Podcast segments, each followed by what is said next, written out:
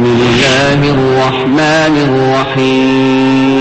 الحمد لله ربي يهتف باسمك قلبي. الحمد لله الحمد لله. الحمد لله ربي يهتف باسمك قلبي. الحمد لله.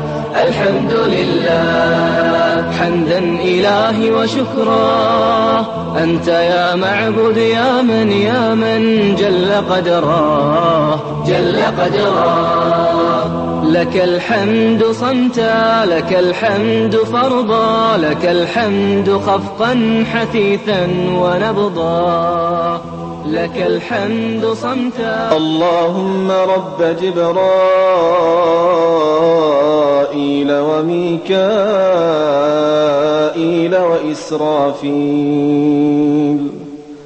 فاطر السماوات والأرض عالم الغيب والشهادة.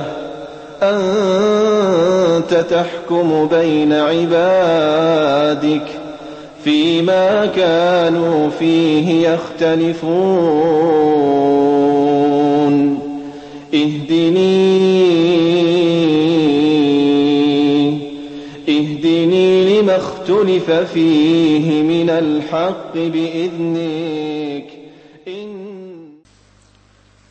نحمده ونستعينه ونؤمن به ونتوكل عليه.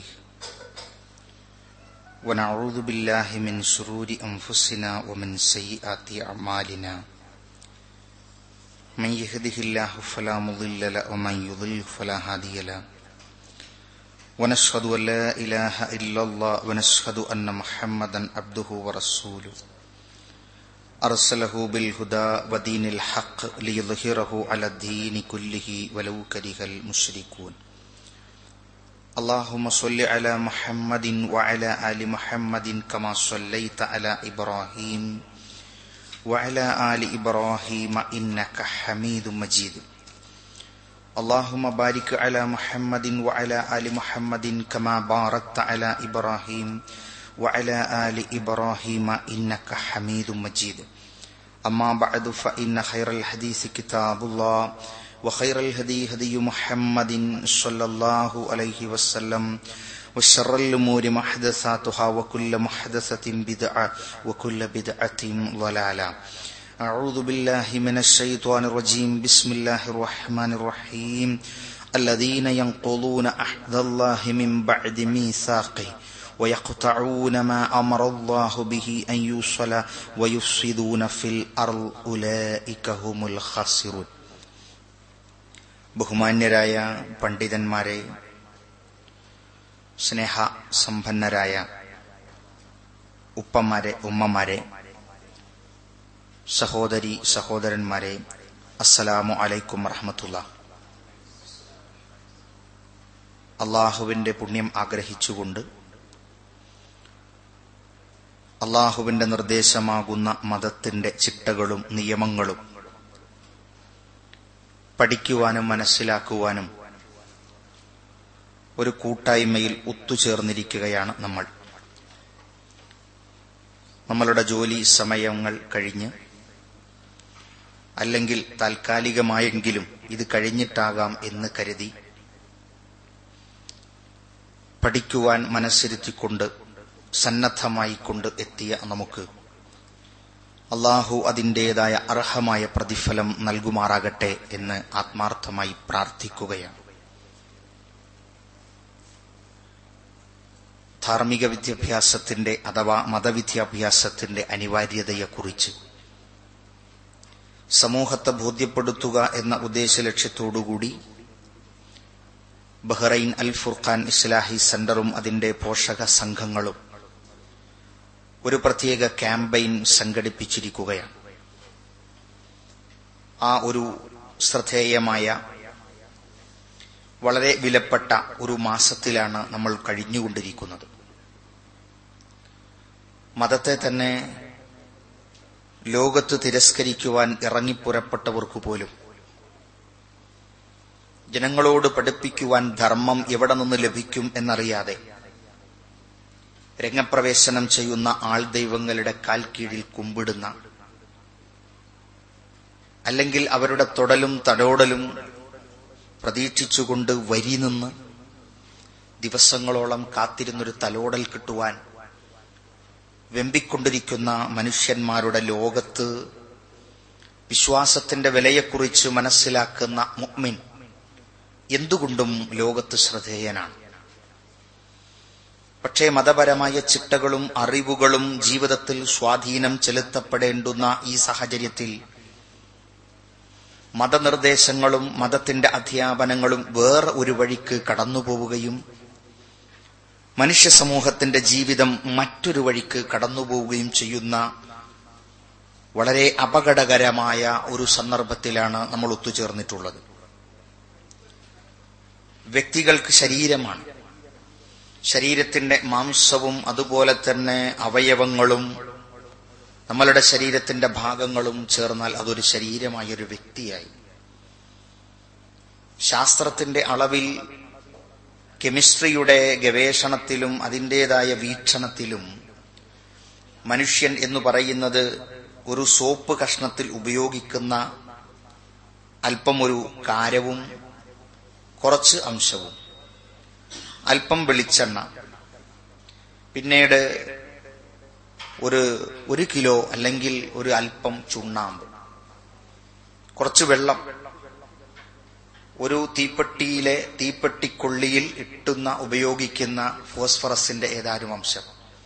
ഇതെല്ലാം കൂടി ഒത്തുചേർന്ന ഒമ്പത് പൈപ്പുള്ള ഒമ്പത് ദ്വാരങ്ങളുള്ള ഒരു കുഴലായിക്കൊണ്ടാണ് മനുഷ്യനെ അവതരിപ്പിക്കുന്നത്. പക്ഷേ മനുഷ്യത്വത്തിനോ അതിനുള്ള ജീവനോ അതിന്റെതായ പ്രാധാന്യം നൽകുന്നില്ല. അത്തരത്തിൽ ചിന്തിക്കുകയും പരിശോധിക്കുകയും ചെയ്യുന്നവർ അവസാനം ജീവിതത്തെ എവിടേക്കാണ് കൊണ്ടുചെല്ലുന്നത് എന്ന് ചോദിച്ചാൽ അതിനുത്തരമില്ല. അതിനെന്താണ് പരിഹാരം കാണേണ്ടത്? നമ്മളെ എന്തിനു ലോകത്ത് അള്ളാഹു സൃഷ്ടിച്ചു അല്ലെങ്കിൽ സൃഷ്ടിക്കപ്പെട്ടു?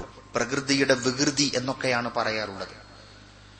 പക്ഷേ അന്തവും ബുദ്ധിയും ബോധോദയവുമില്ലാത്ത പ്രകൃതി എന്തൊരു വികൃതിയാണ് പ്രത്യേകമായി ഇവിടെ ചെയ്തു വെച്ചത് എന്ന് ചോദിച്ചാൽ അതിനുത്തരമില്ല.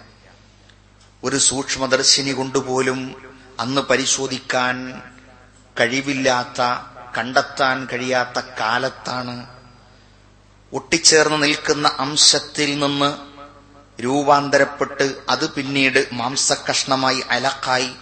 പിന്നീടത് ചവച്ചരക്കപ്പെട്ട മുലുകത്തുൻ എന്ന രൂപാന്തരം പ്രാപിച്ച് ചവച്ചരക്കപ്പെട്ട മാംസകഷ്ണമായി പിന്നീട് അതിൽ നിന്ന് എല്ലുകളാക്കി രൂപാന്തരപ്പെടുത്തി എല്ലുകൾക്ക് പുറമെ മാംസം വെച്ചു പിടിപ്പിച്ച് ഭൂമുഖത്തേക്കൊരു സൃഷ്ടിയായി മൂന്നറകൾക്കുള്ളിൽ നിന്ന് പ്രത്യക്ഷപ്പെടുത്തി എന്ന വചനം പ്രവാചക തിരുമേനി സല്ലാഹു അലൈവല്ലം മൈക്രോസ്കോപ്പിലൂടെ ഗവേഷണം നടത്തി കണ്ടെത്തിയതല്ല.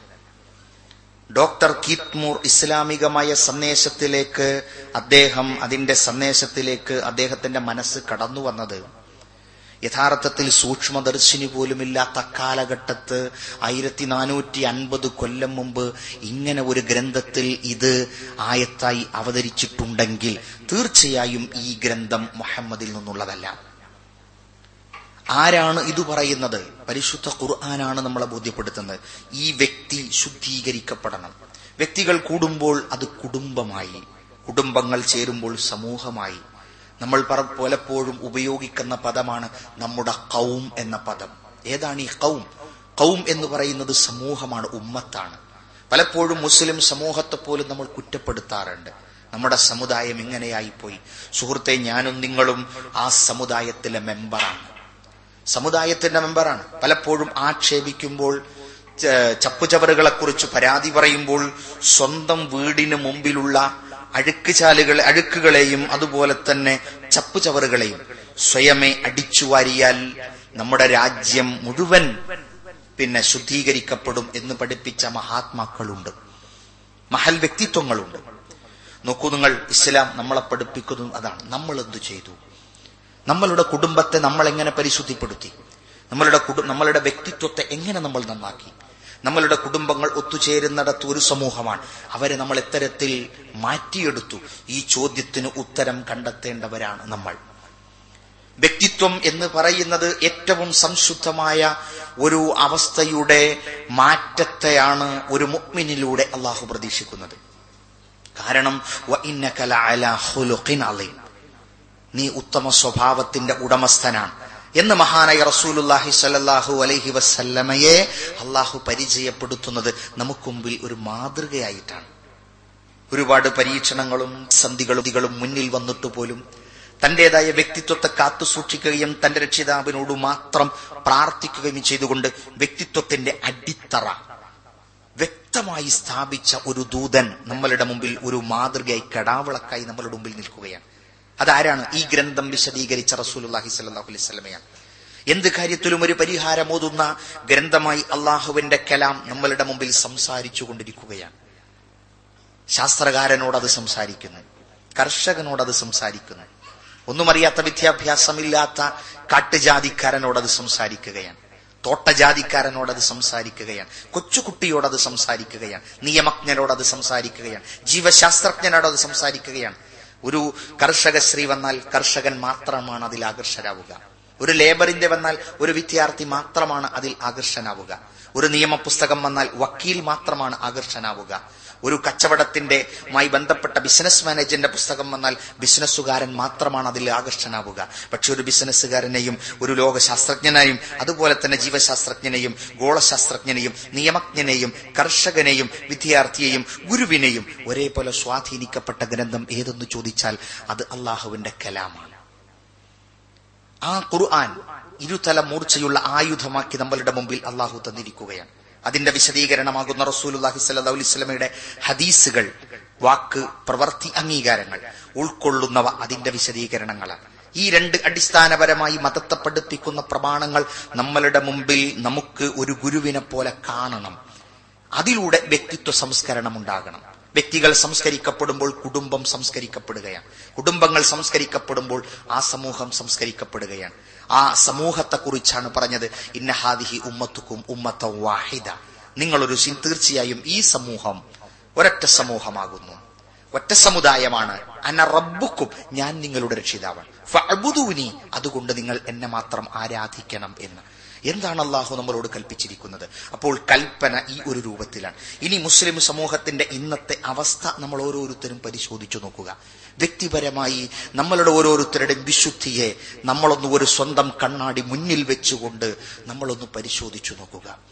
നമ്മളുടെ മനസ്സ് ഈ സമയത്ത് ഒന്ന് പോസ്റ്റ്മോർട്ടം ചെയ്ത് അതിന്റെ ഒരു ഫോട്ടോ കോപ്പി നമ്മൾ തന്നെ എടുത്താൽ എന്തൊക്കെ തിന്മകളുടെ ഒരു കൂത്തരങ്ങായി നമ്മളുടെ ഹൃദയത്തെ നമുക്ക് കാണാൻ കഴിയും. പുറമേക്കൊരാൾക്കും കാണാൻ കഴിയാത്ത നമുക്കും നമ്മളുടെ രക്ഷിതാവിനും മാത്രമാണ് നമ്മളുടെ മനസ്സുകളെ ഈ സമയത്ത് വായിച്ചെടുക്കാൻ കഴിയുക. നമ്മളെക്കാൾ കഴിയുന്നതാണ്. ഒരു ദിവസം അന്ന് പോസ്റ്റ്മോർട്ടം ചെയ്യപ്പെടുന്ന ദിവസം നമ്മളുടേത് മുഴുവൻ അള്ളാഹു അതിന്റെതായ ക്രമത്തിൽ എടുത്ത് നമ്മളുടെ മുമ്പിൽ രേഖപ്പെടുത്തിക്കൊണ്ട് കാണിച്ചു തരികയാണ്. മനസ്സുകളുടെ ശുദ്ധീകരണത്തെക്കുറിച്ചാണ് മഹാനായ സ്വല്ലല്ലാഹു അലൈഹി വസല്ലം പറഞ്ഞത്. പരിശുദ്ധ ഖുർആൻ പരിചയപ്പെടുത്തിയത്. ഖദ് അഫ്ലഹ അതിനെ ശുദ്ധീകരിച്ചവൻ വിജയിച്ചിരിക്കുന്നു. നമ്മളുടെ ഷൂ പോളിഷ് ചെയ്തവൻ വിജയിച്ചിരിക്കുന്നു. എന്നാണെങ്കിൽ നമ്മളൊക്കെ വിജയിക്കുമായിരുന്നു. വസ്ത്രത്തിൽ ഒരു തരത്തിലുള്ള അഴുക്ക് പോലും പുരളാത്തവൻ വിജയിച്ചിരിക്കുന്നു എന്നായിരുന്നുവെങ്കിൽ നമ്മളൊക്കെ വിജയിക്കുമായിരുന്നു. ഭക്ഷണത്തിൽ അല്പം പോലും വിഷം കലരാൻ പോയിട്ട് അല്പം പോലും ഒരു രോഗാണുവിന്റെ അംശം പോലും കാണരുതെന്ന് കരുതി സൂക്ഷ്മത പാലിക്കുന്ന നമ്മൾ വിജയിച്ചിരിക്കുന്നു എന്ന് പറഞ്ഞാൽ ഏറ്റവും വലിയ വിജയമായിരുന്നു. പക്ഷേ അത് അഫ്ലഹ മൻസക്കഹ അതിനെ ശുദ്ധീകരിച്ചവൻ നമ്മളുടെ മനസ്സിനെ ശുദ്ധീകരിച്ചവൻ എന്നാണ്. ആ മനസ്സിനെ ശുദ്ധീകരിക്കുവാൻ ഏറ്റവും ആത്യന്തികമായി അതിൽ അടിസ്ഥാനപരമായി വേണ്ടത് അള്ളാഹുവിനോടുള്ള ഭക്തിയാണ്. അള്ളാഹുവിനോടുള്ള ഭക്തി. മുന്നിലിരിക്കുന്ന ആമാർ മാതാ അമൃതാനന്ദമ്മയോടും പുട്ടപർത്തിയിലെ സായിയോടും അതുപോലെ തന്നെ മറ്റു പലതിനോടും ഭക്തി വെച്ച് പുലർത്തുന്നവരുണ്ട്. നമുക്കതിൽ ഭക്തിയില്ല കാരണം അവരൊക്കെ സൃഷ്ടികളാണ്. പക്ഷെ സിട്ടാവിനോടുള്ള ഭക്തിയോ അതും ഇല്ലാത്തവരായി മാറരുത്. അള്ളാഹു അപാരമായി ചെയ്തു തന്ന അനുഗ്രഹങ്ങളെ ഓരോന്നും ഓർത്തുകൊണ്ട് കണ്ണീരുകൾ ഉറ്റിട്ട് വീഴേണ്ടുന്ന സന്ദർഭങ്ങളാണ് ഇതൊക്കെ. നമ്മളൊന്നുമില്ലാത്ത ചെറിയൊരു വസ്തുവായിരുന്നു. അവൻ ഇത്രയൊക്കെ കൊണ്ടുവന്നു. വെള്ളം ആകാശത്ത് നിന്ന് നമുക്ക് നൽകിക്കൊണ്ടിരിക്കുകയാണ്. പ്ലാച്ചിമടയിലെ വെള്ളം വറ്റി പോകുന്നതിന്റെ അങ്ങേയറ്റത്തെ പ്രതിസന്ധി കാരണം മുസ്ലിം സമൂഹത്തിൽ പോലും ഭയങ്കരമായ ശ്രദ്ധ ക്ഷണിക്കലുണ്ടായി പക്ഷേ പടച്ചതമ്പുരാൻ ശ്രദ്ധ ക്ഷണിച്ചത് റഹ്മത്തുള്ളാഹി വബറകാതുഹു. വലിസ്സലാം വറഹ്മത്തുള്ളാഹി. ആ അള്ളാഹു പടച്ചതമ്പുരാൻ പരിശുദ്ധ ഖുർആനിലൂടെ ശ്രദ്ധ ക്ഷണിച്ചത് ഒരു പഞ്ചായത്തിൽ വെള്ളം പറ്റിപ്പോകുന്നതിനെ കുറിച്ചല്ല قل أرأيتم إن أصبح ماؤكم غورا فمن يأتيكم بماء معين നൽകിക്കൊണ്ടിരിക്കുന്ന വെള്ളത്തിന്റെ നീരുറവ നിർത്തിവെച്ചാൽ ആരാണ് നിങ്ങൾക്ക് വെള്ളം കൊണ്ടുവന്ന് തരുവാനുള്ളത് അതിനെക്കുറിച്ച് അഭിപ്രായം എന്താണ് നമ്മളുടെ ദൈവവിശ്വാസത്തിന്റെ ആഴം എത്രയുണ്ട് എന്ന് അള്ളാഹു നമ്മളെ പരിശോധിക്കുകയാണ് മഹാനായ റസൂലുള്ളാഹി സ്വല്ലല്ലാഹു അലൈഹി വസല്ലം തന്റെ സമൂഹത്തിന് നൽകുന്ന കൽപ്പനയുടെ കൂട്ടത്തിൽ ശ്രദ്ധേയമായ ഏതാനും കൽപ്പനകൾ നമ്മളോട് അള്ളാഹുവിന്റെ ദൂതൻ പഠിപ്പിക്കുകയാണ്. എന്റെ സമൂഹമേ എന്റെ സമൂഹത്തിലെ വ്യക്തിത്വങ്ങളെ നിങ്ങൾ അള്ളാഹുവിൽ പങ്കു ചേർക്കാൻ പാടില്ല. അള്ളാഹുവിനെ കുറിച്ച് അറിയണം നമുക്ക്. അള്ളാഹുവിനെ കുറിച്ച് ബോധ്യമുണ്ടാകണം. ഹസ്ബുൻ അള്ളാഹ് നരകാഗ്നി തീക്കുണ്ടത്തിലേക്ക് എറിയപ്പെടുന്ന സമയത്തുപോലും ഹസ്ബുനല്ല ഞങ്ങൾക്ക് അല്ലാഹു മതി എന്ന് പ്രഖ്യാപിച്ചു. മഹാനായ റസൂലുല്ലാഹി സല്ലല്ലാഹു അലൈഹി വസല്ലമ ശത്രുക്കളുടെ ഇടയിൽ നിന്ന് രക്ഷപ്പെട്ടുകൊണ്ട് ഗുഹയിൽ ഒളിക്കപ്പെടുകയാണ്. റസൂലുല്ലാഹി സല്ലല്ലാഹു അലൈഹി വസല്ലമ അബൂബക്കർ അബൂബക്കർ റളിയല്ലാഹു അൻഹുവിന്റെ മടിത്തട്ടിലാണ് കിടക്കുന്നത്. ആ മുത്തുനബിയുടെ നെറ്റിത്തടത്തിലേക്ക് രണ്ടുറ്റുനീർ കണ്ണുനീർ അദ്ദേഹത്തിന്റെ അബൂബക്കർ അള്ളാഹുവിന്റെ കണ്ണിൽ നിന്ന് ഉറ്റി. ഉറ്റി വീണ സമയത്ത് റസൂലുല്ലാഹി സലാഹു അലൈഹി വസല്ലമ ഉണർന്നു. റസൂലുള്ള ചോദിച്ചു എന്തിനാണ് അബൂബക്കറെ കരയുന്നത്? ഒന്നുമില്ല റസൂലെ ഞാനും നിങ്ങളുമൊക്കെ ഇവിടെ ജീവിക്കുകയാണ്. ഞാൻ മരിച്ചുപോയാൽ പ്രത്യേകിച്ച് ഒന്നും സംഭവിക്കാനില്ല. പക്ഷേ കടാവളക്കായി നിൽക്കേണ്ടുന്ന ഈ ദീപം അതാകുന്ന നിങ്ങൾ മരിച്ചുപോയാൽ നഷ്ടപ്പെട്ടു പോകുന്നത് വലിയൊരു വിളക്കാണ്. അതുകൊണ്ട് ആ വിഷമം ഓർത്തുകൊണ്ടാണ് റസൂലെ ഉമയ്യത്തുബിന് ഖലഫ് താങ്കളെ വെട്ടാനുള്ള ഉമയ്യത്തുബിന് ഖലഫ് വാളുമായി അവിടെ കാത്തു നിൽക്കുകയാണ്. റസൂലുല്ലാഹി സല്ലല്ലാഹു അലൈഹി വസല്ലം പറഞ്ഞു ലാ നീ ഭയപ്പെടേണ്ടതില്ല ദുഃഖിക്കേണ്ടതില്ല. അള്ളാഹു നമ്മളുടെ കൂടെയുണ്ട്. സുഹൃത്തുക്കളെ സുഹൃത്തുക്കളെ സഹോദരന്മാരെ സഹോദരിമാരെ പടച്ച തമ്പുരാൻ നമ്മളെ സ്നേഹിച്ചുകൊണ്ടിരിക്കുകയാണ്. അള്ളാഹു നമ്മളെ സ്നേഹിച്ചുകൊണ്ടിരിക്കുകയാണ്. തന്റെ കുഞ്ഞിന് പാലൂട്ടുന്ന ആ ഒരു കുഞ്ഞിനെയും ഉമ്മയെയും നോക്കിക്കൊണ്ട് റസൂലുള്ള സഹപ്രവർത്തകരോട് ചോദിച്ചു ആ കുഞ്ഞിനെ വലിച്ചെറിയും എന്ന് നിങ്ങൾക്ക് തോന്നുന്നുണ്ടോ? സഹാബികൾ പറഞ്ഞു അള്ളാഹുവിന്റെ ദൂതരെ വലിച്ചെറിയുകയില്ല. എന്താണ് വലിച്ചെറിയാത്തത്? അതാ ഉമ്മക്ക് കുഞ്ഞിനോടുള്ള സ്നേഹമാണ്. എന്നാൽ അള്ളാഹു നിങ്ങളെയും കൈവടിയുകയില്ല. റസൂലുല്ലാഹി സ്വല്ലല്ലാഹു അലൈഹി കൈവടിയുന്നതിന്റെ പോലെയുള്ള ചില അനുഭവങ്ങൾ വന്നു വന്നു എന്നല്ല എങ്കിലും വരാനിരിക്കുന്ന ഒരു സന്ദർഭം പോലെ വഹയി അല്പം താൽക്കാലികമായി നിർത്തിവെച്ചപ്പോൾ റസൂലിന് അല്പം ഒരു ദുഃഖമുണ്ടായി والضحى والليل إذا سجى ما ودعك ربك وما قلى وللآخرة خير لك من الأولى بل سوف يعطيك ربك فترضى ألم يجدك يتيما فآوى ووجدك ضالا فهدى ووجدك عائلا فأغنى فأما اليتيم فلا تقهر ഒരു സൂറത്ത് നമ്മളോട് സംസാരിക്കുകയാണ്. മുത്തുനബിക്കുണ്ടാകുന്ന വിഷമത്തിന്റെ സന്ധിയിലാണ് ഘട്ടത്തിലാണ് ഖുർആൻ അവതരിക്കപ്പെട്ടത്. പൂർവാഹനം തന്നെയാകുന്നു സത്യം. സന്ദർഭം തന്നെയാകുന്നു സത്യം. വല്ലയിൽ ഇതാ സജ ഇരുട്ട് മൂടിയാൽ അതിനുശേഷം വരുന്ന ഇരുട്ടിന്റെ ശക്തി കൂടി വരുന്ന ആ അന്തരീക്ഷം തന്നെയാകുന്നു സത്യം. ഏതൊന്നിനും വെളിച്ചം കഴിഞ്ഞാൽ ഇരുട്ടുണ്ട് ഇരുട്ട് കഴിഞ്ഞാൽ വെളിച്ചമുണ്ട്. പ്രതീക്ഷിച്ച് കാത്തിരുന്നു കൊള്ളുക എന്നാണ്. നമ്മളുടെ ജീവിതത്തിൽ അള്ളാഹു നമ്മളെ സ്നേഹിച്ചുകൊണ്ടിരിക്കുകയാണ്. ആ സ്നേഹത്തെ നമ്മൾ മനസ്സിലാക്കണം എന്നാണ്. നമ്മളൊരു ദുഃഖം വന്നാൽ നമുക്കൊരു പ്രയാസം നേരിട്ടാൽ ഏറ്റവും കൂടുതൽ അതിൽ രോഷവും വിഷവും ഉണ്ടാകുന്നത് അള്ളാഹുവിനാണ് എന്ന് റസൂലുല്ലാഹി സല്ലാഹു അലൈഹി വസ്ല്ലാം നമ്മളെ പഠിപ്പിച്ചിട്ടുണ്ട്. അതുകൊണ്ട് വ്യക്തിത്വത്തിന്റെ ശുദ്ധീകരണത്തിൽ അള്ളാഹുവിനെ നമ്മൾ മനസ്സിലാക്കുക. ആ അള്ളാഹുവിനെ മനസ്സിലാക്കി കഴിഞ്ഞാൽ അള്ളാഹു ചെയ്തു തരുന്ന അനുഗ്രഹങ്ങളെ കുറിച്ച് ഓർക്കുക. അനുഗ്രഹങ്ങളെ കുറിച്ച് ഓർത്തുകൊണ്ട് വെള്ളം തന്നതിനും ഭക്ഷണം തന്നതിനും വിഭവങ്ങൾ പ്രദാനം ചെയ്തതിനുമൊക്കെ അള്ളാഹുവിനെ നമ്മൾ ഓർക്കുന്നുവെങ്കിൽ എത്രയാണ് ഞാനും നിങ്ങളും അവിടെ തിരിച്ചു പണമടക്കേണ്ടി വരിക? സുഹൃത്തുക്കളെ കേരളത്തിലൊക്കെ നമ്മുടെ നാട്ടിലൊക്കെ ഒരു പുതിയ മീറ്റർ സംവിധാനം നിലവിൽ വന്നിട്ടുണ്ട് പടുത്തിടെയായിട്ട്. ഇലക്ട്രിസിറ്റി വകുപ്പിന്റെ. എന്താ അതിന്റെ പ്രത്യേകത? ഒന്നുമില്ല മുമ്പൊക്കെ കറണ്ട് ഇട്ട് കുറെ കഴിഞ്ഞിട്ടുള്ളൂ തിരിയ. എട്ടരയാകുമ്പോൾ മീറ്റർ കറങ്ങാൻ തുടങ്ങും. അപ്പോഴേക്ക് കടന്നുറങ്ങാനായി. അതുകൊണ്ട് നമുക്ക് ധൈര്യമായിരുന്നു. ഇപ്പൊ അങ്ങനത്തെ ഒരു പുതിയ മീറ്റർ ഫിറ്റ് ചെയ്തു. അതുകൊണ്ടോ സ്വിച്ച് ഇടുന്നതിന്റെ മുമ്പേ മുമ്പ് കറങ്ങാം ചിലർ ഇൻഡിക്കേറ്റർ ഒക്കെ കുത്തി കളഞ്ഞിട്ടുണ്ട്. കാരണം ഇൻഡിക്കേറ്ററിന്റെ അതിനും കൂടി ചാർജ് ഈടാക്കപ്പെടുകയാണ്. ആലോചിച്ച് നോക്കൂ നിങ്ങൾ. Water meter. ഇപ്പൊ തന്നെ നമ്മുടെ ബഹ്റൈനിലെ സ്ഥിതി ആലോചിച്ച് നോക്കുന്നു കറണ്ടിന്. അല്ലേ? ഓരോന്നിന്. നമ്മളവിടെ ഇല്ലാത്തൊരു ബില്ലാണ് പിന്നെ ഒമാനിലെ സലാലയിലുള്ളത്. എന്താ? പുറത്തേക്ക് ഒഴുകുന്ന വെള്ളത്തിനും മീറ്റർ. അത് ഒഴുകുന്ന വേസ്റ്റ് വെള്ളത്തിന്റെ കണക്ക് വെച്ച് രണ്ട് ദീനാർ രണ്ട് റിയൽ അവിടെ ഫൈൻ അടക്കണം. ഫൈൻ എന്ന് പറഞ്ഞാൽ അതിനും ഫീസ് അത് ഒഴുക്കി കൊണ്ടുപോയി കളിയാണ്.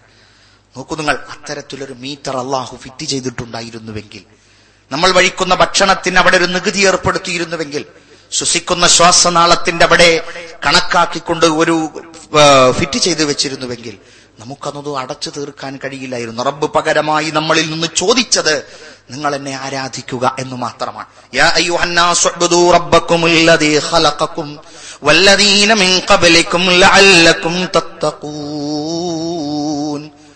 ഏ മനുഷ്യരെ അഥവാ ഭൂമുഖത്ത് മനുഷ്യരായി ജനിച്ച സർവരോടുമാണ് പറയുന്നത്. സുഹൃത്തെ നമ്മൾ ആരും അതിൽ അധീരതരല്ല മുൻകാലത്ത് കഴിഞ്ഞുപോയ പ്രവാചകന്മാരും അമ്പിയാക്കന്മാരും മൗലിയാക്കന്മാരും സുഖതാക്കളുമൊക്കെ അവരൊക്കെ മതത്തിനു വേണ്ടി ത്യാഗം സഹിക്കുകയും ആരാധനയ്ക്ക് വേണ്ടി കഠിനാധ്വാനം ചെയ്യുകയും ചെയ്തിരുന്നു.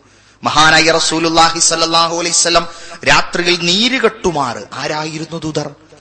എല്ലാ തെറ്റും മുൻകാലത്തുള്ളത് മുഴുവൻ പൊറുക്കപ്പെടുകയും ഇനി എങ്ങനാണ്ടൊരു തെറ്റ് സംഭവിച്ചു പോകാൻ സാധ്യതയുണ്ടെങ്കിൽ അതുപോലും പൊറുക്കപ്പെട്ട റസൂലുല്ലാഹി സല്ലല്ലാഹു അലൈഹി വസല്ലം രാത്രിയിൽ നീര് കെട്ടുമാർ നിന്ന് നമസ്കരിച്ചപ്പോൾ സഖി ചോദിച്ചത് അല്ല നബിയെ എന്തിനാ നിങ്ങൾ ഇങ്ങനെ ഇങ്ങനെ കഷ്ടപ്പെടുന്നത്? നമ്മളൊക്കെ എപ്പോഴും ലൂറ് കരിച്ചാൻ പോയ ആൾക്കാർ ചോദിച്ചു എന്തിനാ അങ്ങനെ ഇടങ്ങാറാണ്? കുറച്ച് കഴിഞ്ഞിട്ട് നിസ്കരിച്ചാൽ പോരെ. ഇത് രാത്രി നമസ്കാരത്തെ കുറിച്ചാ ചോദിക്കുന്നത് സഖി. റസൂലുള്ള പറഞ്ഞു ഒന്നുമില്ല ഒരു അടിമയാണ്. റസൂലി അലൈഹി സ്വലം ഭക്ഷണം കഴിക്കുമ്പോൾ ചാരിയിരിക്കാറില്ല. നമ്മളെ കണ്ടല്ലോ കൂട്ടുകാരന്റെ റൂമിൽ ചെന്ന ആ എന്നാ വെള്ളം എടുത്താ എന്ന് പറഞ്ഞിട്ട് ഒരു ചാരിയിരിക്കലേ. റസൂലുല്ലാഹി സല്ലാഹു അലൈഹി സ്വലം സഹാബാക്കൾ ചോദിച്ചു റസൂലേ എന്താ നിങ്ങൾ ചാരിയിരിക്കാത്തത്? ഒന്നുമില്ല ഞാനൊരു അടിമ ഇരിക്കുന്നത് പോലെയാണ് ഇരിക്കാറുള്ളത്. അസ്സലാം വറഹമത്തുള്ളാഹി വബറകാത്ത് ഭക്ഷണത്തിനിരിക്കുമ്പോൾ പോലും ഒരു അടിമ ഇരിക്കുന്നത് പോലെ. അപ്പോ നോക്കോൾ റസൂലിന്റെ ആ അടിമ ബോധം ആ റസൂലുല്ലാഹി സലല്ലാഹു അലൈഹി വസ്സല്ലാമ നമ്മളെ പഠിപ്പിച്ചു തരികയാണ്. ഞാൻ ചാരിയിരുന്നു ഭക്ഷിക്കാറില്ല. ഞാൻ അള്ളാഹുവിന്റെ ഒരടിമയാണ്. റസൂലുല്ലാക്കത് പേടിയ. കവി പറഞ്ഞതുപോലെ ഭൂമുഖത്തു കൂടെ നടക്കുമ്പോൾ നിങ്ങൾ കാൽപാദങ്ങൾ മെല്ലെ വെക്കുക. കാരണം ഖബറില്ലാത്തൊരു പ്രദേശവും ഭൂമുഖത്തില്ല എന്നാണ് ഖബറിന്റെ മുകളിൽ കൂടിയാണ് നമ്മൾ നടക്കുന്നത്. നമുക്കത് ഒഴിവായി നടക്കാൻ കഴിയില്ല. നമ്മളെപ്പോലെയും നമ്മളെക്കാൾ ഉഷാറായും സുഖകരമായും അതുപോലെ തന്നെ പാറ തുറന്ന് വീടുണ്ടാക്കുകയും ഞങ്ങളുടേതായ ആൾബലവും അതുപോലെ തന്നെ ആരോഗ്യവും സമ്പത്തും മറ്റുള്ളവരെ കാണിച്ചു കൊടുക്കാൻ വേണ്ടി വലിയ പാറയുടെ മുകളിൽ വീടുണ്ടാക്കുകയും ചെയ്ത ജെ സി ബിയും അതുപോലെ തന്നെ ബുൾഡോസറും ഇല്ലാത്ത കാലത്ത് പാറ തുരന്ന മനുഷ്യന്മാരെ കടപുഴകി വീണ ഈത്തപ്പന പോലെ നിരത്തിയടിച്ച റബ്ബ്. അവൻ കാരുണികനാണ് അതാണ് നമ്മൾ മനസ്സിലാക്കേണ്ടത്. കാരുണ്യകനായ റബ്ബ് എന്തിനു ചെയ്തു എന്ന് ചോദിച്ചാൽ കാരുണ്യകനായി കരുണയോടുകൂടി ഭൂമുഖത്ത് സൃഷ്ടിച്ച മനുഷ്യൻ അങ്ങേ അറ്റം മോശമായി പോയപ്പോൾ അള്ളാഹു ഏറ്റവും നന്ദി കെട്ടവനായി മനുഷ്യനെ കണക്കാക്കിയപ്പോൾ അവരെ ഒന്നടങ്കം അവൻ നശിപ്പിച്ചു കളഞ്ഞു. പക്ഷേ ഒരു സമൂഹത്തെ അത്തരത്തിൽ നശിപ്പിച്ചു കളഞ്ഞതുപോലെ നമ്മളെ നശിപ്പിക്കാം. പക്ഷേ അള്ളാഹുവിന്റെ ദൂതൻ നമ്മളോട് പറഞ്ഞു പ്രാർത്ഥിക്കുക. ആ പ്രാർത്ഥന കൂടി ഇല്ലായിരുന്നുവെങ്കിൽ നമ്മളെയൊക്കെ അള്ളാഹു നശിപ്പിച്ചു കളഞ്ഞുമായിരുന്നുവനെ. അപ്പൊ നമ്മളിൽ നിന്ന് അള്ളാഹുവിന് പകരമായി കിട്ടുന്നത് ഇബാദത്താണ് ആരാധനയാണ്. ആരാധന ചെയ്യുന്ന ഒരു വ്യക്തിയാവുക. ആരാധന ചെയ്യുന്ന യുഅ്ബുദു എന്ന് പറഞ്ഞാൽ ഒരു കൽപ്പനയാണ് സുഹൃത്തെ. നമ്മളുടെ ദുആ എന്ന് പറയുന്ന ദുആ ആണ് പ്രാർത്ഥനയാണ് ആരാധന. നമ്മളുടെ ദുആ വർദ്ധിപ്പിക്കുക. ആരാധനകൾ വർദ്ധിപ്പിക്കാൻ ശ്രമിക്കുക. വ്യക്തിപരമായി ആരാധനകൾ ചെയ്യേണ്ടതും അതും അനുഷ്ഠാനങ്ങൾ ചെയ്യേണ്ടതും വർദ്ധിപ്പിക്കാൻ നമുക്ക് എന്ത് സാധിച്ചിട്ടുണ്ട്? നമ്മളുടെ നാട്ടിൽ നിന്ന് വരും ആളുകൾ ഇന്ന് കണക്ക് കൂട്ടുക. അഞ്ചു നേരം പോയിട്ട് നാല് നേരം നിസ്കരിക്കണോനെ തന്നെ കണക്ക് കൂട്ടുക. എന്താ അറിയോ? നല്ല ഉഷാറാട്ടോ. ഒന്നാം നമ്പറാണ്. ഗംഭീരാണ്. ഒരു കല്യാണം അന്വേഷിക്കുമ്പോൾ പോലും അല്ലെ? നമ്മളുടെ വീട്ടിലെ കുട്ടിയെ ഉമ്മ എങ്ങനെയാ പരിചയപ്പെടുത്തുക നല്ല ദീനിയാട്ടോ. എന്താണ് ദീനിയാന്ന് പറയാൻ കാരണം? ഒന്നുമില്ല. അവൻ തോന്നുമ്പോഴൊക്കെ നിസ്കരിക്കും. അതാണ്. തോന്നുമ്പോഴൊക്കെ നിസ്കരിക്കുന്ന കുട്ടി ഉമ്മയുടെ മനസ്സിൽ ദീനിയാകണമെങ്കിൽ ഉമ്മ തോന്നുമ്പോ നിസ്കരിക്കണ ഒരു ഉമ്മയാവണം. വാപ്പാന്റെ മനസ്സിലോ നല്ല ഭാര്യയാണ്. എന്താ? നിസ്കാരക്കുപ്പായൊക്കെ ഉണ്ട്. അതാണ് നല്ല ഭാര്യയുടെ ലക്ഷണം. അത് ഉപയോഗിക്കുന്നുണ്ടോ? നമസ്കരിക്കുന്നുണ്ടോ? കൃത്യമായി ചെയ്യുന്നു? അതൊന്നുമല്ല. വിലയിരുത്തുന്നതാരാ? നമ്മളാണ്. നമ്മളെ വിലയിരുത്തുന്നതാരാ? ഇതൊന്നും ചെയ്യാത്ത ചുറ്റുപാടിലെ ആളുകൾ. അവർ പറയും എടാ എന്തായാലും ഇതൊക്കെ സ്വർഗത്തിലാവും എന്താ കാരണം? ഒന്നുമില്ല. എങ്ങനെയും ഇടക്കെങ്കിലും അല്ലാ എന്നേലും പറയണ്ട? ഞാൻ അതും പറയണില്ല എന്നാണ്.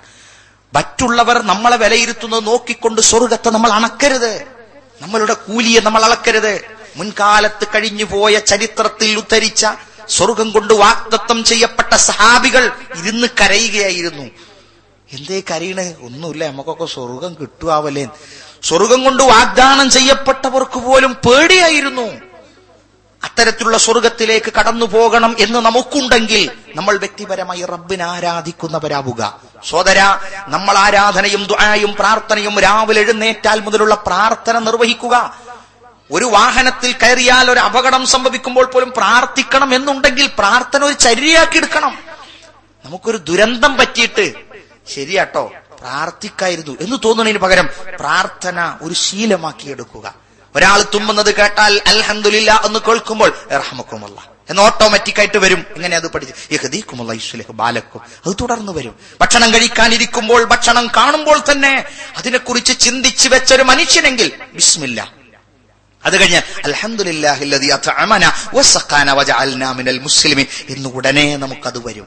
അങ്ങനെ പ്രാർത്ഥന ജീവിതത്തിൽ ഏതുപോലെ ഏതുപോലെ സുഹൃത്തുക്കളെ എല്ലാം ഇന്ന് ടെക്നിക്കൈസ് ചെയ്തിരിക്കുകയാണ്. നമ്മളുടെ എല്ലാ പ്രവർത്തനങ്ങളും എടുക്കുന്നത് കറന്റിന്റെയും ഇലക്ട്രോണിക്സിന്റെയും ബാധ്യതയായി മാറി.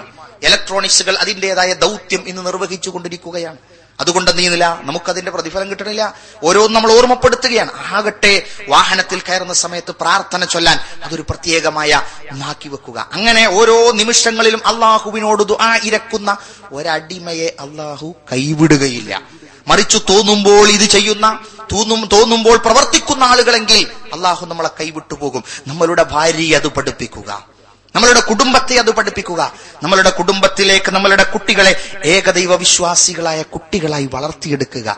ഇപ്പോൾ ഇവിടെ പറഞ്ഞു എഞ്ചിനീയറും ഡോക്ടറുമാകണം എന്ന് ആഗ്രഹിക്കുകയും അതിനുവേണ്ടി പണിപ്പെടുകയും ചെയ്യാറുണ്ട്. സുഹൃത്തുക്കളെ എഞ്ചിനീയർ ആകണം എന്ന് ആഗ്രഹിക്കുന്നവരുണ്ട് രക്ഷിതാക്കൾ. ആകട്ടെ. ഡോക്ടർ ആകണമെന്ന് നമ്മൾ ആഗ്രഹിക്കാറുണ്ട്. അതുപോലെ തന്നെ അധ്യാപകനാകണമെന്ന് ആഗ്രഹിക്കാറുണ്ട്. പക്ഷേ കൊലയാളിയാകണം എന്ന് ആഗ്രഹിക്കാറില്ല. ഒരു രക്ഷിതാവും. ഇല്ലല്ലോ? ഒരു രക്ഷിതാവും എന്റെ മകൻ കൊലയാളിയാകണം എന്ന് ആഗ്രഹിച്ചിട്ടില്ലല്ലോ? ഇല്ല. എന്റെ മകൻ കള്ളനാകണമെന്ന് ആഗ്രഹിച്ച ഏതെങ്കിലും രക്ഷിതാവുണ്ടോ? ഇല്ല.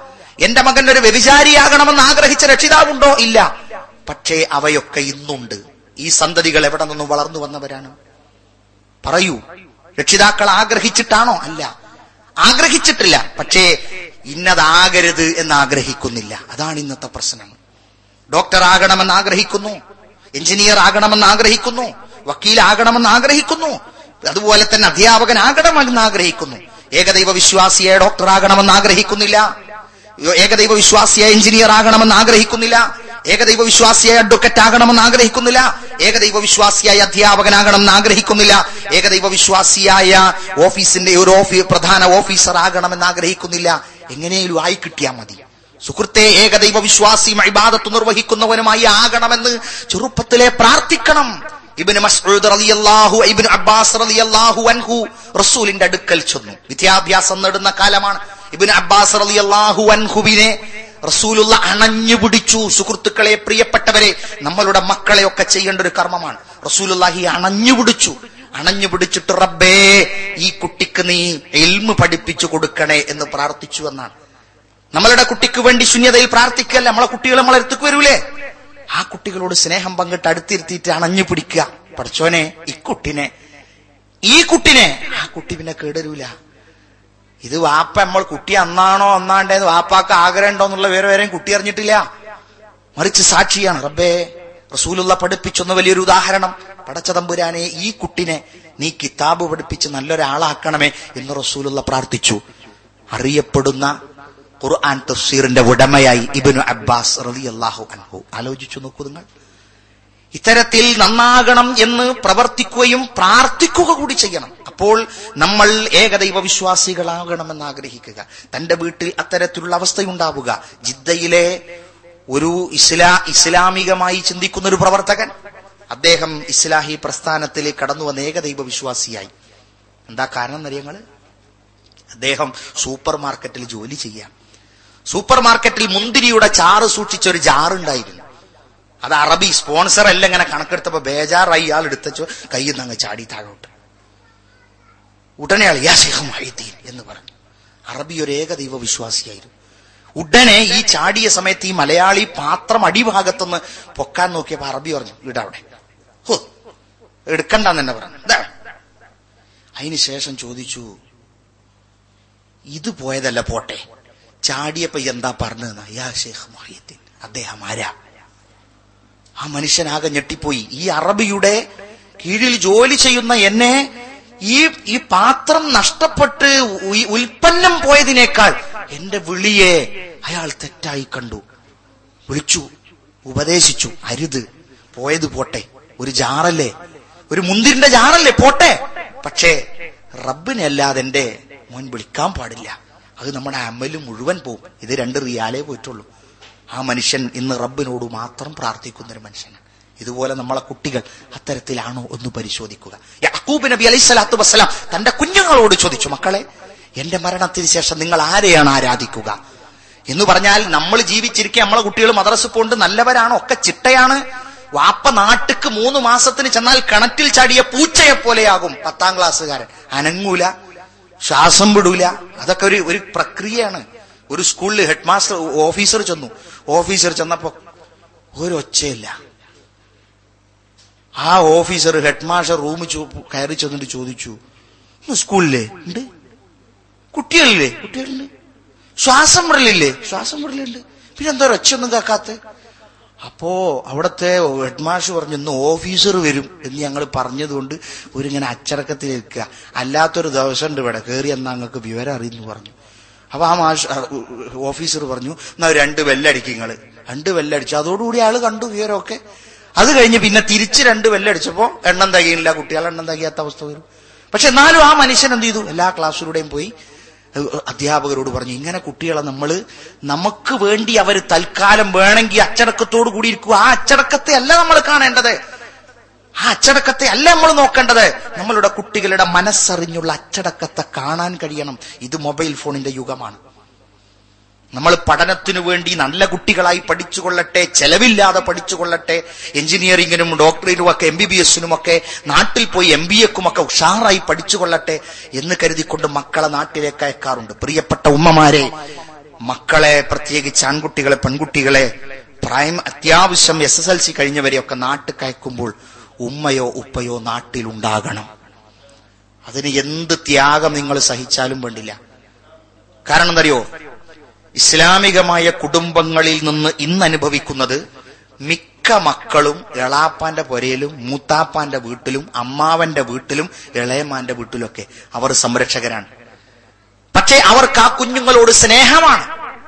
അതുകൊണ്ട് എന്ത് ചെയ്യും? നീ എവിടെ പോയതായിരുന്നു? ഞാൻ ഇളയമ്മയുടെ വീട്ടിലായിരുന്നു. ആ ഇളയമ്മന്റെ വീട്ടിലായിരുന്നു. ഇളയമാന്റെ വീട്ടിക്ക് വാപ്പ അവിടെ ഉണ്ടെങ്കിൽ വിളിച്ചു ചോദിക്കും. എന്റെ മോൻ ഇന്നലെ അവിടെ ഉണ്ടായിരുന്നു. ഇവിടെ വന്നിട്ടില്ല. പക്ഷേ എളാപ്പയോ ഇളയമോ അത് ചോദിക്കൂല. കാരണം അറിയോ? അവനോടുള്ള സ്നേഹം കൊണ്ട്. അവനെ നമ്മളെ ഏൽപ്പിച്ചു പോയതാണ്. നീ അവനെ നമ്മൾ എന്ത് ചെയ്യണ്ട? ബുദ്ധിമുട്ടിക്കണ്ട. പക്ഷേ ഈ അകൽച്ചയും വല്യാപ്പാന്റെ വീട്ടിൽ നിർത്തും. വല്യാപ്പാന്റെ വീട്ടിലാണോ നമ്മളെ വീട്ടിലാണോ എന്നറിയില്ല പ്രിയപ്പെട്ട ഉമ്മ നമ്മളുടെ പ്രായം ചെന്ന മക്കളെ.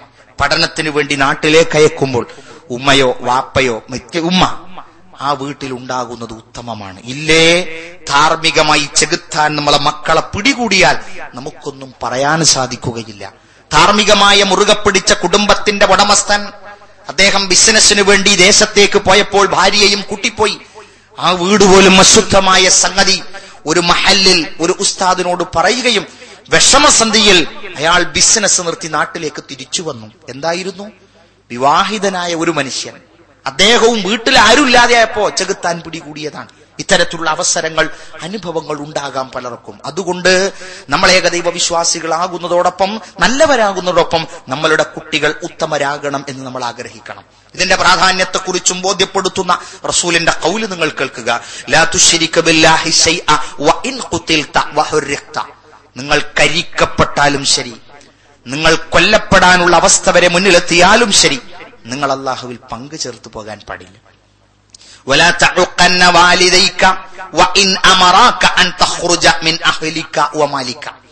ശ്രദ്ധിക്കേണ്ട വശമാണ്. വ്യക്തിപരമായ ശുദ്ധീകരണത്തെക്കുറിച്ച് നമ്മൾ പറഞ്ഞു. വ്യക്തിപരമായ ആരാധനയെക്കുറിച്ച് പറഞ്ഞു. കുടുംബത്തെ സംസ്കരിക്കേണ്ട അവസ്ഥയെ കുറിച്ച് പറഞ്ഞു. കൂടുതൽ വിശദമായി നമ്മൾ തുടർന്ന് പഠിക്കുക. നമ്മളുടെ ജീവിതത്തിന്റെ ലക്ഷ്യത്തെക്കുറിച്ച് ഓർമ്മിക്കുകയും അത് അതിനെക്കുറിച്ച് ഓർമ്മ കണ്ടെത്തുകയും ചെയ്യണം. വലാത്ത വാലിതയിക്ക നിങ്ങൾ മാതാപിതാക്കളെ നിങ്ങൾ നിന്ദിക്കാൻ പാടില്ല. ഇന്ന് കണ്ടുകൊണ്ടിരിക്കുന്ന അവസ്ഥ നോക്കൂ നിങ്ങൾ. വൃദ്ധസദനങ്ങൾ പെരുകിക്കൊണ്ടിരിക്കുകയാണ്. മറ്റുള്ള സമുദായങ്ങളുടെ വാപ്പ ഉമ്മമാർ വൃദ്ധസദനത്തിലാണ്. നമ്മളുടേതോ? വൃദ്ധസദനത്തിലില്ല. വൃദ്ധസദനത്ത് കൊണ്ടയാക്കില്ല പിന്നെ എവിടെ എന്റെ വാപ്പുള്ളത് എന്ന് ചോദിച്ചാൽ വാപ്പ വീട്ടിലുണ്ട്. വാപ്പാക്ക് എന്തെങ്കിലും അസുഖമുണ്ടോ? എന്തെങ്കിലും അസുഖമുണ്ടോ? എനിക്കത്ര അറിയില്ല. ഇതിനേക്കാൾ നല്ലത് വൃദ്ധസദനമാണ്. ഇതിനേക്കാൾ നല്ലത് വൃദ്ധസദനമാണ്. വൃദ്ധസദനത്തിൽ പോയി ഇന്റർവ്യൂ ചെയ്യുന്ന പിന്നെ ടി വി ചാനലുകാരോട് അവർ സംസാരിക്കുന്നത് മക്കളെ കാണണം എന്ന ആഗ്രഹമുണ്ട് പക്ഷെ കാണാൻ ഏതായാലും ഭാഗ്യമില്ല. എന്നാലും ഞങ്ങൾക്ക് ഇവിടെ സുഖമാണ്. ഇത് നമ്മളൊക്കെ മക്കളെ നമ്മളെ കാണുന്നില്ല സുഖത്തെക്കുറിച്ച് ആരും അന്വേഷിക്കുന്നില്ല. അതിനെക്കുറിച്ച് ആലോചിക്കുകയും ചെയ്യാത്തവരുണ്ടാകാം. പക്ഷെ പോകട്ടെ അതല്ല നമ്മൾ നോക്കണേ നമ്മൾ അങ്ങനെ ചെയ്യുന്നു എന്നല്ല. അള്ളാഹുവിന്റെ കാര്യം പറഞ്ഞാൽ ഉടൻ അള്ളാഹു പിന്നീട് പറയുന്നത് മാതാപിതാക്കളുടെ കാര്യമാണ്. അതാണ് അതിന്റെ ഗൗരവം. പരിശുദ്ധ ഖുർആൻ നമ്മൾ എവിടെ പരിശോധിച്ചാലും അള്ളാഹുവിനെ മാത്രമേ ആരാധിക്കാവൂ എന്ന് പറഞ്ഞ ആ ആയത്തിൽ തന്നെയോ അല്ലെങ്കിൽ തൊട്ടടുത്ത ആയത്തെങ്കിലോ അള്ളാഹു ഇത് പറയാതെ വിട്ടുപോകുന്നില്ല. സുഹൃത്തുക്കളെ ആധുനികമായ നൂറ്റാണ്ടാണിത്. ആധുനികമായ നൂറ്റാണ്ടാണ്. ഒരു പിതാവ് അദ്ദേഹം റിട്ടയർഡായി വീട്ടിൽ വിശ്രമിക്കുമ്പോൾ പിതാവിനോട് പറഞ്ഞു ഞാൻ നിങ്ങളെ കൊടൈക്കനാലിലേക്ക് ടൂറ് കൊണ്ടുപോകാം. പിതാവ് വിചാരിച്ചു വളരെ സന്തോഷത്തോടു കൂടി പെട്ടിയൊക്കെ ഒരുക്കി റെഡിയാക്കി ഡ്രസ്സൊക്കെ ഒരുക്കി മകന്റെയും അതുപോലെ തന്നെ മകന്റെ ഭാര്യയുടെയും കൂടെ പിന്നെ കൊടൈക്കനാലിലേക്ക് പോകാനുള്ള തയ്യാറെടുപ്പൊക്കെ നടത്തി ബാഗിലൊക്കെ എല്ലാമായി അപ്പൊ അദ്ദേഹം ചോദിച്ചു രണ്ടു ദിവസത്തിനുള്ളത് മതിയോ ഡ്രസ്സ്? അല്ല ഒരു അഞ്ചു ദിവസത്തിനുള്ളത് എടുത്തോളൂ. അപ്പോഴും അദ്ദേഹം വിചാരിച്ചത് ആത്മാർത്ഥമാണ്. അഞ്ചു ദിവസം എല്ലാം റെഡിയാക്കി ഡ്രസ്സൊക്കെ ഒരുക്കി. കൊടൈക്കനാലിലേക്ക് യാത്ര പോയി. ബോർഡ് വായിക്കാൻ കണ്ണു കാണാത്ത മനുഷ്യൻ വാഹനത്തിലിരുന്നു. മൂന്ന് മണിക്കൂർ കഴിഞ്ഞൊരു ഗേഹത്തിലേക്ക് എത്തി അവിടെ പറഞ്ഞു ഇതാണ് നമുക്കുള്ള റൂം. എല്ലാം വിശ്രമിച്ച് കുറച്ചു കഴിഞ്ഞപ്പോൾ പറഞ്ഞു ഇനി ഞങ്ങൾ ഇറങ്ങട്ടെ. മക്കളെ ഞാനോ നിങ്ങൾ ഇവിടെ ഇരുന്നേക്കുക. അപ്പോൾ എന്നെ ഇവിടെ ആക്കിയിട്ടാണോ പോണത്? അതേ ഉപ്പാ അതേ ഉപ്പാ ഇരുപത്തഞ്ചു കൊല്ലം മുമ്പ് നിങ്ങൾ എന്നെ ഒരു ഹോസ്റ്റലിലാക്കി പോന്നില്ലേ? എന്റെ ശല്യം സഹിക്കവയ്യാഞ്ഞിട്ട്. അതുകൊണ്ട് ഞങ്ങൾക്ക് ഈ ശല്യം സഹിക്കവയ്യാതെ നിങ്ങളവിടെ ആക്കി പോവുകയാണ്. അവിടെ കയറി വന്ന സഹായിയോട് ചോദിച്ചപ്പോൾ പറഞ്ഞു ഇതൊരു വൃദ്ധസദനമാണ് എന്ന്. ഇതും ഒരു കാരണമാണ്. പഠിക്കുന്ന കുട്ടികൾക്ക് പഠിക്കാനുള്ള ചിന്തകൾ ആ ടെൻഷനുകൾ കുറക്കുന്നത് മാതാപിതാക്കളാണ്. ബുദ്ധിയും പക്വതയും പാകതയും എത്തുന്ന കുട്ടികൾക്കറിയാം വാപ്പ അധ്വാനിക്കാൻ വേണ്ടി ബഹ്റൈനിലേക്ക് പോന്നതാണ്. ഉമ്മ അധ്വാനിക്കുന്ന വാപ്പക്ക് സഹായമായി ബഹ്റൈനിലേക്ക് പോന്നതാണ്. അതുകൊണ്ട് പഠിക്കാൻ ഉതകുന്ന ഒരു നല്ല കുട്ടിയായി വളരട്ടെ എന്ന് കരുതി എന്നെ ഹോസ്റ്റലിലാക്കിയതാണ്. എന്ന് കുട്ടി ചിന്തിച്ചാൽ നമുക്ക് ഭാവിയിൽ പ്രശ്നമില്ല. പക്ഷേ ഇടയ്ക്കിടെ ഫോൺ ചെയ്യുകയും ചോദിക്കുകയൊക്കെ ചെയ്യുമ്പോഴും പാപ്പിമ്മി ഉഷാറായിട്ട് ബഹ്റൈനിൽ ഇങ്ങനെ കഴിഞ്ഞുകൂടുകയാണല്ലേ? എന്നെ ഇവിടെ ഹോസ്റ്റലിലാക്കി എന്ന് കുട്ടിക്ക് തോന്നിപ്പോയാൽ ഇരുപത്തഞ്ച് മുപ്പത് കൊല്ലം കഴിഞ്ഞാൽ നമ്മളെ തീർച്ചയായും വൃദ്ധസദനത്തിന്റെ ഗേറ്റ് കടത്തി അവർ കൊണ്ടുപോയാക്കും. പാടില്ല. അതുകൊണ്ട് ഇടയ്ക്കിടെ ഫോൺ ചെയ്ത് ചോദിക്കണം മോനെ ബുദ്ധിമുട്ടുണ്ടോ? മോളെ കഷ്ടപ്പാടുണ്ടോ? ഇല്ല ഉമ്മ ഇവിടെ ആയതുകൊണ്ട് വല്ല വിഷ ഞാൻ ഉമ്മമാരെയോ ഉപ്പമാരെയോ വിഷമിപ്പിച്ചിട്ട് നാളെ തന്നെ ടിക്കറ്റ് എടുപ്പിക്കാൻ വേണ്ടി പറഞ്ഞതല്ലോ പക്ഷേ ഭാവിയിൽ നമുക്ക് അള്ളാഹു പ്രാർത്ഥിക്കാൻ പറഞ്ഞ കുട്ടികളോട് ആയിരക്കാൻ പറഞ്ഞ പ്രാർത്ഥനയിൽ വലിയൊരു യുക്തി അടങ്ങിയിട്ടുണ്ട്.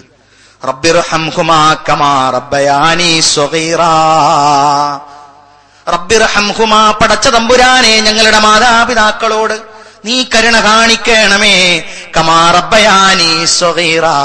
ചെറുപ്പത്തിൽ ഞങ്ങളോട് അവർ കാണിച്ച കരുണയുടെ അടിസ്ഥാനത്തിൽ കുട്ടികളായ നമ്മളുടെ കുട്ടികൾ അള്ളഹാനോട് വേർക്കണ എങ്ങനെ അറിയോ പഠിച്ചവനെ ഞങ്ങളെ ചെറുപ്പത്തിൽ ഞങ്ങളോട് കാണിച്ചൊരു കരുണ ഉണ്ടാവുമല്ലോ അതേപോലെ അവരോടും കാണിച്ചാ മതി. അതിനുവേണ്ടി നമ്മൾ പ്രാർത്ഥിക്കുന്നു. അപ്പൊ നമ്മൾ അങ്ങോട്ട് കൊടുത്ത കരുണ സഹോദര ദീനാറ് കൊടുക്കുന്നില്ലെന്നല്ല ഞാൻ പറഞ്ഞത്. റിയാൽ കൊടുക്കുന്നില്ലെന്നല്ല പറഞ്ഞത്. പെന്നും പെൻസിലും ബോക്സും കൊല്ലത്തിലും ഒരുക്കെ നമ്മൾ എത്തിച്ചു കൊടുക്കുന്നില്ല എന്നല്ല പറഞ്ഞത്. പക്ഷേ അവരുടെ ധാർമ്മികതയുടെ കാര്യം കൂടി നമ്മൾ ഏറ്റെടുത്തേ പറ്റൂ. അതുകൊണ്ടാണ് ഞാനത് സൂചിപ്പിച്ചത്. മാതാപിതാക്കളുടെ കാര്യം റസൂല പറഞ്ഞു. നിങ്ങൾ അവരുടെ സമ്പത്തിൽ നിന്ന് പുറത്തിറങ്ങാൻ പറഞ്ഞാലും വീട്ടിൽ നിന്ന് പുറത്തിറങ്ങാൻ പറഞ്ഞാലും മാതാപിതാക്കളെ നിന്ദിച്ചു പോകരുത് എന്നാണ്. വീട്ടിൽ ഇടങ്ങടാ പുറത്ത്.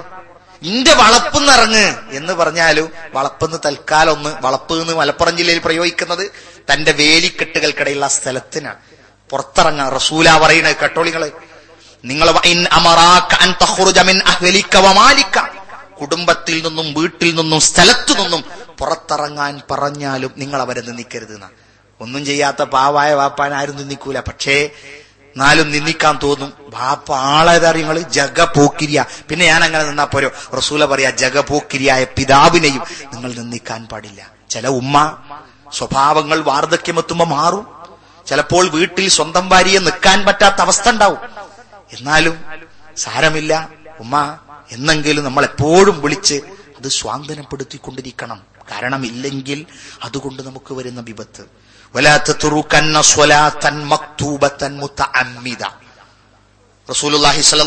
പറയാണ് നിർബന്ധമായ നമസ്കാരത്തെ നിങ്ങൾ വിട്ടുകളയരുത്.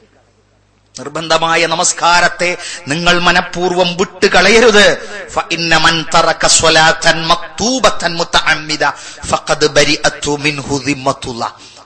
അവന്റെ സംരക്ഷണത്തിൽ നിന്ന് അള്ളാഹു ഒഴിഞ്ഞിരിക്കുന്നു എന്നാണ്. തവക്കൽ തുവലയുടെ നമ്മുടെ ബോർഡിന് വിലയുണ്ടാവുകയില്ല. തവക്കൽ തുവലല്ലാന്ന് വാഹനത്തിൽ കയറുമ്പോൾ നമ്മൾ ചൊല്ലിയ തവക്കൽ തുവലക്ക് വിലല്ല. വീട്ടിൽ നിന്ന് ഇറങ്ങുമ്പോ കാര്യങ്ങൾക്ക് തവക്കൽ തുവലക്ക് വിലയില്ല. ലിഫ്റ്റിൽ കയറി യാത്ര ചെയ്യുമ്പോൾ തവക്കൽ തുവലക്ക് വിലയില്ല. നിർബന്ധമായ അഞ്ചു നേരത്തെ ആരാധന ഞങ്ങൾ ഞാൻ ഒഴിവാക്കിയാൽ. നമ്മൾ അള്ളാഹു ഒരു വ്യവസ്ഥ വെച്ചതാണ്. നിർബന്ധമായ നമസ്കാരങ്ങൾ നിർവഹിക്കുന്നവരാകണം എന്നാണ്. സുഹൃത്തെ ആലോചിക്കുക. നിർബന്ധമായ നമസ്കാരങ്ങൾ വിട്ടുപോയിട്ടുണ്ടോ നമുക്ക്? വിട്ടുപോയിട്ടുണ്ടോ? ഓരോന്നും ഓരോ നേരത്ത് നിർവഹിക്കാൻ. ഹയ്യ അലസ്വലാത്ത് ഹയ്യ അലസ്വലാത്ത് മഹാനായ റസൂലുള്ളാഹി സ്വല്ലല്ലാഹു അലൈഹി വസല്ലം പറഞ്ഞു ബാങ്ക് കേൾക്കുമ്പോൾ സർവ മരങ്ങളും കല്ലും സാക്ഷ്യം വഹിക്കുമെന്നാണ്. ഇല്ല ഷജറൻ ഔ ഹജറൻ. ഒരൊറ്റ കല്ലോ മരമോ? ബാങ്കിന് സാക്ഷ്യം വഹിക്കാത്തവരായി ഇല്ല എന്നാണ്. മഹാനായ റസൂലുല്ലാഹി സല്ലല്ലാഹു അലൈഹി വസല്ലമ എഴുതാൻ പരിശുദ്ധ ഖുർആൻ എഴുതാൻ കൽപ്പിച്ചപ്പോൾ എഴുതിക്കൊണ്ടിരിക്കെ. എഴുതിക്കൊണ്ടിരിക്കെ. തിലാവത്തിന്റെ സുജൂത് ചെയ്യേണ്ട ആയത്ത് വന്നപ്പോൾ എഴുതുന്നവരോട് സുജൂത് ചെയ്യാൻ പറഞ്ഞു. ആലോചിച്ചു നോക്കൾ എഴുതുന്നവരോട് സുജൂത് ചെയ്യാൻ പറഞ്ഞു. എഴുതിക വരെ സുജൂത് ചെയ്ത് കഴിഞ്ഞപ്പോൾ റസൂലുള്ള പറഞ്ഞു ഈ മഷിയും ഈ പേനയും സുജൂത് ചെയ്തിരിക്കുന്നു എന്നാണ്. നമുക്ക് മുമ്പേ അള്ളാഹുവിന്റെ മറ്റു സൃഷ്ടികൾ സുജൂതും തഹമീദും അതുപോലെ തന്നെ തസ്ബീഹും അർപ്പിച്ചുകൊണ്ടിരിക്കുകയാണ്. നമ്മളുടെ നാട്ടിൽ ജൂൺ ആദ്യത്തിൽ മഴ തുടങ്ങുന്നു. ചെറിയൊരു മഴ കിട്ടിയാൽ പാടത്തും പറമ്പിലും സർവസ്ഥലത്തുമുള്ള സർവജീവികളും അന്ന് ഒച്ചയും ബഹളവും കോലാഹലവുമായി പുറത്തിറങ്ങുകയാണ്. ഉറങ്ങുന്ന നമ്മൾ ശപിക്കും. മനുഷ്യന്റെ ഉറക്ക് സ്വീപ്പാക്കാൻ നാട്ടിൽ നിന്ന് വന്ന് ഉറങ്ങാന്ന് കരുതിയിട്ട് ഉറക്കു സ്വീപ്പാക്കാൻ അവർ തഹമീദും തഹലീലും അർപ്പിച്ചുകൊണ്ടിരിക്കുകയാണ്. അതുകൊണ്ട് നമ്മളോട് പറയുന്നു നിർബന്ധമായ ഒരു നമസ്കാരവും വിട്ടേക്കരുത് പ്രിയപ്പെട്ട സഹോദരന്മാരെ മതചിട്ട പഠിപ്പിക്കുക പ്രിയപ്പെട്ട ഉമ്മ സ്കൂൾ വിട്ട് വന്ന കുട്ടിയോട് ചോദിക്കാൻ നിങ്ങൾക്ക് തോന്നണം. കുട്ടിയോട് ചോദിക്കും മോനെ ചായ കുടിച്ചോ? ചോറ് വെച്ചോ അതൊന്നും ചോദിക്കണ്ട. അതൊക്കെ പറയണതിന്റെ മുമ്പ് ഒരു ചെയ്തു കാണും. ഉമ്മ നിങ്ങൾ ചോദിക്കണം. സ്കൂൾ വിട്ട് വന്ന കുട്ടിയോട് മോനെ നമസ്കരിച്ചോ? അതിനെന്ത് ചെയ്യണം? ഉമ്മ നമസ്കരിച്ചോ തിരിച്ചു ചോദിച്ചാലോ? അതിനുള്ള ഉത്തരം ഉമ്മ ആദ്യം കണ്ടെക്കി മോനെ ഞാൻ ബാങ്ക് കൊടുത്തു പതിനഞ്ച് മിനിറ്റ് ഞാൻ നിസ്കരിച്ചു. എന്നാ ഇനി മോനെ നിസ്കരിച്ചിട്ട് പോരെ. ഭക്ഷണത്തിന് വിശക്കുന്നുണ്ടോ? മാ ഒരു മണിക്ക് സ്കൂൾ വിട്ടുവിടെ എത്തിയപ്പോ ഭക്ഷണത്തിന് വിശക്കുന്നുണ്ട്. എന്നാ മോനെ വേം ഭക്ഷണം കഴിക്ക്. എന്നിട്ട് നിസ്കരിക്കണം കേട്ടോ. അത് കഴിഞ്ഞ് അസറാവുമ്പോ ആ സമയത്ത് നിർവഹിക്കണ്ടേ. എന്തേ? എന്തേ? ആ കുടുംബത്തിലുള്ള കുട്ടികളുടെ നമസ്കാരം നഷ്ടപ്പെട്ടാൽ അതിന്റെ ഉത്തരവാദിത്തം മാതാപിതാക്കൾക്കാണ്. മാതാപിതാക്കൾക്കാണ്. അതുകൊണ്ട് കൃത്യമായ നമസ്കാരം നിർവഹിക്കാൻ കൽപ്പിച്ചു. അത് നഷ്ടപ്പെട്ടാൽ അതിന്റെതായ ദുര്യോഗം നമ്മളൊക്കെ അനുഭവിക്കേണ്ടി വരും. നമ്മുടെ കുടുംബത്തിന് അള്ളാഹുവിന്റെ സുരക്ഷ ഇല്ലാതിരിക്കും. സുരക്ഷ എന്ന് പറഞ്ഞാൽ മരിക്കൂല എന്നല്ല. മരിക്കുന്ന സമയത്ത് ആശ്വാസത്തോടുകൂടി മരിക്കുവാനുള്ള ഒരവസ്ഥ ഉണ്ടാകും എന്ന് നമ്മൾ പ്രതീക്ഷിക്കുക. വീണ്ടും പറഞ്ഞു ഹമ്രൻ നിങ്ങൾ മദ്യം കഴിക്കരുത്. എല്ലാ തിന്മയുടെയും ഹെഡാണത്. എല്ലാ തിന്മയുടെയും തലയാണത് എന്ന് പറഞ്ഞാൽ എല്ലാ തിന്മകളും ഉണ്ടാകാൻ ഒരു കാരണമാണത്. മദ്യം കഴിക്കാറുണ്ടോ? ഇല്ല. ആറാം ക്ലാസ്സിൽ പഠിക്കുന്ന കൊച്ചുകുട്ടിയോട് പി ടി മാസ്റ്റർ ചോദിച്ചു മോനെ എന്താണ് ചവക്കുന്നത്? സാർ ഞാൻ ചവക്കുന്നില്ല. പിന്നെന്താണ് ചെയ്തത്? ഞാൻ സർ ഞങ്ങൾ പാസ് പാസ് തിന്നുകയാണ്.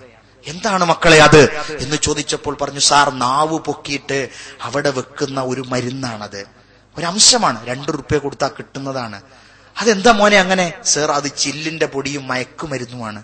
അതോ അത് നാവിന്റെ അടിയിലിട്ട് അഞ്ച് രണ്ട് മിനിറ്റ് കഴിയുമ്പോഴേക്ക് ചില്ലിന്റെ പൊടി വരതിയിട്ട് അവിടെ ചെറിയൊരു മുറിവ് വരും. അതിലൂടെ മയക്കുമരുന്നിന്റെ അംശം ശരീരത്തിലെ കുട്ടികൾക്കത് മയക്കുമരുന്നാന്നറിയില്ല സർ അത് എത്തിയാൽ നല്ല രസമാണ് കുറച്ചു നേരം അങ്ങനെ ഇരുന്നു പോകും. ഇത് നമ്മളുടെ നാടിന്റെ ഗതിയാണ്. നാടിന്റെ ഗതിയാണ്. നമ്മളുടെ കുട്ടികളുടെ റൂം പരിശോധിക്കാൻ ഉമ്മമാരോട് പറയണം. നമ്മളുടെ കുട്ടികളുടെ കീശ പരിശോധിക്കാൻ ഉമ്മക്ക് അധികാരമുണ്ടാകണം. വാപ്പവിടെയാണ് ആ കുട്ടിയുടെ ജീവിതം എങ്ങോട്ടെത്തുന്നു ചോദിച്ചാൽ കുടുംബത്തിലെ മൂന്ന് പേരെ കൊലപ്പെടുത്തിയ ഹമീദുമാർ മുസ്ലിം കുടുംബത്തിൽ വളർന്നതാണ്. വളർത്തിയതല്ല ഒരു വാപ്പയും അത്തരത്തിലുള്ള ഹമീദിനെ വളർത്തിയുണ്ടാക്കിയതല്ല. പക്ഷേ സ്വന്തം കുടുംബത്തിലുള്ള പങ്ങര പെങ്ങളെ കൊന്ന് കുഴിച്ചുമൂടിയ ഹമീദിനെ പിന്നീട് പിന്നെ ഹിപ്നോട്ടിസത്തിന് വിധേയമാക്കിയപ്പോൾ ഹമീദ് എന്ന് പറയുന്ന മുസ്ലിം സോദരൻ ആ വിവരമൊന്നും അറിഞ്ഞിട്ടില്ല. പെങ്ങളെ അവൻ കൊലപ്പെടുത്തിയിട്ടില്ല. ഏത് പെങ്ങൾ? നിന്റെ ഉപ്പയെ അറിയോ? എന്റെ ഉപ്പയെ കുറിച്ച് ഞാൻ കേട്ടിട്ടുണ്ട്. കാരണം നാല് കൊല്ലമായി മയക്കുമരുന്നിന്റെ അടിമയാണ്. ഈ തരത്തിലുള്ള ഹമീദുമാരുണ്ടാകുന്നത് പ്രത്യേകിച്ച് സാമ്പത്തിക ശേഷിയുള്ള ആളുകൾ താമസിക്കുന്ന ഗൾഫ് ഏരിയയുടെ ആ പ്രദേശത്ത് കൂടിയാണ് എന്ന് കേൾക്കുമ്പോൾ ബാക്കി നിങ്ങൾ അത് വായിച്ചാൽ മതി. സ്കൂളുകളുടെ മുമ്പിലൊക്കെ ഇത്തരത്തിൽ സമ്പത്ത് ശേഖരിക്കപ്പെടുന്ന കുട്ടികളുടെ അടുക്കലാണ്. നമ്മൾ ഒരു കാരണമുണ്ട്. കാരണമുണ്ട് ഗൾഫിൽ ജോലി ചെയ്യുന്ന ഭർത്താവ് ഉപ്പമാരുടെ കുട്ടികളെ സ്കൂളിലെ മാഷന്മാർക്കും മദറിലെ മദ്രസിലെ ടീച്ചർമാർക്കും മാഷന്മാർക്കും വേഗം തിരിച്ചറിയും. അതെങ്ങനെയാണെന്നറിയോ നിങ്ങൾ? എങ്ങനെയാണെന്നറിയോ വെറുതെ ഇങ്ങനെ ഇരിക്കുമ്പോ എടുത്തുകൂടി ഇങ്ങനെ പോയൊക്കെ മതി. അഞ്ഞൂറിന്റെ നോട്ട് പോക്കറ്റിൽ ഇങ്ങനെ പൊങ്ങിക്കാണും. പൊങ്ങിക്കാണും. ഒരു നോട്ട് പുസ്തകത്തിന്റെ പേജ് എടുക്കാൻ പറഞ്ഞാൽ ഇരുന്നൂറ് പേജിന്റെ പുസ്തകം തുറന്നു വെച്ചിട്ട് നടുന്നൊരൊറ്റ പേജ് കീറും. ഉടനെ വിങ്ങുന്ന മനസ്സോട് അധ്യാപകൻ ചോദിക്കും മോനെ വാപ്പ ഗൾഫിലാണ്. ആ വാപ്പ ഗൾഫിലാണ്. അതിന്റെ ലക്ഷണമാണ് ആ കാണുന്നത്. ഇത്തരത്തിൽ അധ്വാനിച്ച് കഠിനാധ്വാനം ചെയ്തുണ്ടാക്കുന്ന സമ്പത്തിന്റെ വിലയറിയാത്ത മക്കൾ പണത്തിന്റെ ആധിക്യം കൊണ്ട് എവിടെ ചെലവാക്കണമെന്നറിയാതെ കടന്നു കറങ്ങുമ്പോൾ മയക്കുമരുന്നിന്റെ വിൽപ്പനക്കാർ ഹൈസ്കൂളുകളുടെയും യു പി സ്കൂളുകളുടെയും മുമ്പിലെത്തുകയാണ് സഹോദര ഉടനെ കടിഞ്ഞാണിട്ടില്ലെങ്കിൽ നമ്മളുടെ കുട്ടികളെ വാപ്പയെ കൊലപ്പെടുത്തുന്ന മക്കളെ നമുക്ക് കൺമുന്നിൽ കാണാൻ കഴിയും. സ്വന്തം പെങ്ങളെ വ്യഭിചരിക്കുന്നവനെ കാണേണ്ടി വരും. സ്വന്തം ഉമ്മയെ കിണറ്റിൽ തള്ളിയിടുന്ന മക്കളെ കാണേണ്ടി വരും. അത്തരത്തിലുള്ള മയക്കുമരുന്നിന്റെ അംശത്തിലേക്ക് നമ്മളുടെ കുടുംബം എത്തിപ്പെട്ടുകൊണ്ടിരിക്കുകയാണ്. പക്ഷേ അത് ഉപദേശിക്കാൻ പിതാവിന് അർഹതയുണ്ടാകണം. പിതാവിന് അർഹതയുണ്ടാകണം. അല്ലെ? അഫ്ഗാനികളും അതുപോലെ തന്നെ പാകിസ്ഥാനികളും ഒക്കെ അടുത്ത് നിസ്കരിക്കാൻ നിന്നാ ചിലര് പറയലുണ്ട്. മണുത്തിട്ട് ഭാസനിച്ചിട്ട് നാ ഒന്ന് വായ കഴുകി എന്നൂടെ നമ്മളൊക്കെ അങ്ങനെയല്ലേ വരുന്നത് എന്നാ? ആലോചിച്ച് നോക്കൂ നിങ്ങൾ ഒന്ന് വായ കഴുകി വന്നൂടെ നമ്മളൊക്കെ അതല്ലേ ചെയ്യണം എന്താണ് സ്ഥിതി? അത്തരത്തിലുള്ള മയക്കുമരുന്നിന്റെ അംശങ്ങൾ ഉൾക്കൊള്ളുന്ന പാൻ മസാലകൾ വ്യാപകമാണ്. റസൂലുള്ള പറഞ്ഞത് കുല്ലു മുസ്കരിൻ ഹറാം എന്നാണ്. കുല്ലു മുസ്കിർ മസ്തുണ്ടാക്കുന്ന എന്തും നിഷിദ്ധമാണ്. അത് വെടിഞ്ഞേ പറ്റൂ. വാപ്പയുടെ പോക്കറ്റിൽ നിന്നൊരു അംശം മകന് കിട്ടാൻ പാടില്ല. മകൻ വാങ്ങുന്ന അതേ കമ്പനിയുടെ അംശം വാപ്പാന്റെ പോക്കറ്റിലും കണ്ടാൽ ആ കുടുംബത്തിന് നാഥനില്ല. കുടുംബത്തിന് നാഥനില്ല. വാപ്പ ബീഡി വലിക്കുന്ന കുടുംബത്തിലെ മക്കൾ ബീഡി വലിച്ചിരിക്കും. ബീഡി വലിച്ചിരിക്കും. തൊണ്ണൂറ് വയസ്സായാലും ആപ്പയും എഴുപത്തഞ്ച് വയസ്സായ അമ്മയും തമ്മിൽ തൊലാക്കിയല്ലേ? എന്താ കാര്യം എന്നറിയങ്ങൾ വീട്ടിൽ പിന്നെ വീടിക്കുറ്റി കണ്ടു എന്നാണ്. അപ്പോ മാനസിക രോഗ വിദഗ്ധന്റെ അടുക്കൽ കൊണ്ടുപോയി മദ്യം പറയാൻ വേണ്ടി. അയാൾ ചോദിച്ചു എന്താ തീരെ വീടിയ ഞാൻ വലിച്ചായിട്ടല്ല ഞാൻ വലിച്ചണ വീടി ദിനേശ് വീടിയാണ് വീടിക്കുറ്റി കണ്ട് സാധു വീടിയാന്നാ ഇതാ തർക്കിക്കണേ. അപ്പൊ എന്താ വെച്ചാൽ എന്താ അറിയോ? ചെറിയ കുട്ടിയൊക്കെ വീടിക്കുറ്റി പൊറുക്കിക്കൊണ്ട് നടക്കുന്ന ഒരു സ്വഭാവമുണ്ട്. വാപ്പ വലിച്ച ആ കുറ്റി എടുത്തിട്ട് കുട്ടി വലിക്കും. നല്ലൊരു സ്വഭാവമാകാം എന്ന് നമ്മൾ വിചാരിക്കും. ഒരു തരത്തിൽ ആരും അംഗീകരിക്കപ്പെടാത്തൊരു സ്വഭാവമാണത്. ആണ്. പണ്ഡിതന്മാരുടെ കൂട്ടത്തിൽ അറിയപ്പെടുന്ന ഷെയ്ഖ് ഇബിൻ ബാസ് റഹ്മത്തുല്ലാഹി അലൈഹി അദ്ദേഹത്തിന്റെ ഫത്തുവ വായിച്ചു നോക്കുമ്പോൾ ഹറാമിന്റെ ഗണത്തിൽ വരെ പെട്ടുപോകുമെന്ന് ഞാൻ അതിനെ ഭയപ്പെടുന്നു എന്നാണ്. കറാഹത്തായി പണ്ഡിതന്മാരൊക്കെ വെച്ചു. ഒരു നല്ല ശീലമല്ല. ഉള്ളി തിന്നവൻ പള്ളിയിൽ വരരുത് എന്ന് പറഞ്ഞിട്ടുണ്ട് എന്ന് പറയാറുണ്ട് നമ്മൾ അതുകൊണ്ട് ഉള്ളി തിന്നാലോ അതേപോലെ വീടി വലിക്കാലോ ഒരു നല്ല സ്വഭാവമല്ല. നമ്മളുടെ കുട്ടികൾ ഇത് കാണും. നമ്മളുടെ ചെറിയ കുട്ടി ഒരിക്കൽ ബസ്സിൽ യാത്ര ചെയ്യുന്ന ഒരു മനുഷ്യൻ ചെറിയ അങ്ങനെയല്ല നാട്ടിൽ പോയിട്ട് ഒരു കുട്ടി ഉണ്ടായാൽ ബസ് കയറുമ്പോൾ അവനാന്റെ മടിയിൽ തന്നെ വെക്കാൻ എന്തോ ആഗ്രഹമായിരിക്കും. എന്റെ കുട്ടിയാണ് ആറു മാസമെങ്കിലും കുട്ടി അങ്ങനെ കാര്യം പാപ്പാനെ പരിചയമായിട്ട് എന്നാലും ആ കുട്ടിന്റെ മടിയിൽ വെച്ച് പുക വലിക്കുന്ന ഒരാളെ കണ്ടപ്പോൾ അടുത്തിരിക്കുന്ന ഒരാൾ പറഞ്ഞു ഒന്നുകിൽ കുട്ടിനെ ഉമ്മന്റെ അടുത്ത് കൊണ്ടേ കൊടുക്കുക അല്ലെങ്കിൽ ഈ വലി നിർത്തുക. ഒരു കുട്ടിക്ക് ദോഷം ഉണ്ടാകുകയാണ് അതൊന്നും നമ്മൾ മനസ്സിലാക്കാറില്ല. കുടുംബജീവിതത്തിലെ അബദ്ധങ്ങളുടെ കൂട്ടത്തിൽ മുസ്ലിങ്ങൾ പാപ്പരാകാൻ ഒരു കാരണം നമ്മളോടൊന്നും പറയാത്ത ഒരു രോഗം ഭാര്യമാരിൽ അവശേഷിക്കുന്നു. എന്താണത്? ഭർത്താക്കന്മാരുടെ പുകവലിയുടെ ഗന്ധം സ്ത്രീകൾക്ക് ഇഷ്ടമല്ല. അത് നമ്മളോട് അവർ പറയില്ല. നമ്മളോട് പറയില്ല റസൂലുല്ലാഹി സല്ലാഹു അലൈവല്ലം വൈകുന്നേരങ്ങളിൽ ശുദ്ധനായി അത്തറ് പോലും പൂശിയിട്ടായിരുന്നു കിടക്കാറുണ്ടായിരുന്നത് എന്ന് ഹദീസുകളിൽ നിന്ന് മനഃപ്പാടമുള്ള നമ്മളൊക്കെ പഠിച്ചതാണ് മനസ്സിലാക്കിയതാണ്. തെയ്ബ് അത് നമുക്കൊരു സുന്നത്ത് പോലുമാണ്. പക്ഷേ അത്തരത്തിൽ എന്താ പ്രശ്നം? എന്താ മിണ്ടണില്ല? ഓക്കിന്നെ പറ്റണില്ല? ഞാൻ കറുത്തിട്ട എന്നൊക്കെ നമ്മൾ ചോദിക്കാറുണ്ട്. കറുപ്പോ വെളുപ്പോ അല്ല മനസ്സ് വെളുത്താൽ നമ്മളെ സ്നേഹിക്കും. മനസ്സ് കറുത്താൽ പത്തും മുപ്പതും കൊല്ലം വരെ സ്നേഹിച്ച സ്നേഹം നമ്മൾ ആണ്ട് കൊടുക്കൂല. പിന്നെ തിരിച്ചു അങ്ങനെ തന്നെ ഉണ്ടാവുള്ളൂ.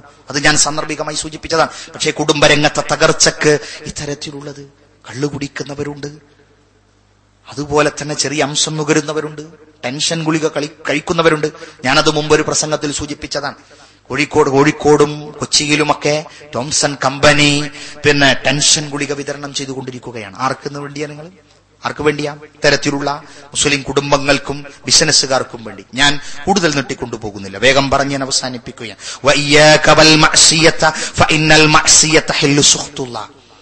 വൻ പാപങ്ങൾ നിങ്ങൾ ചെയ്തു പോകരുത്.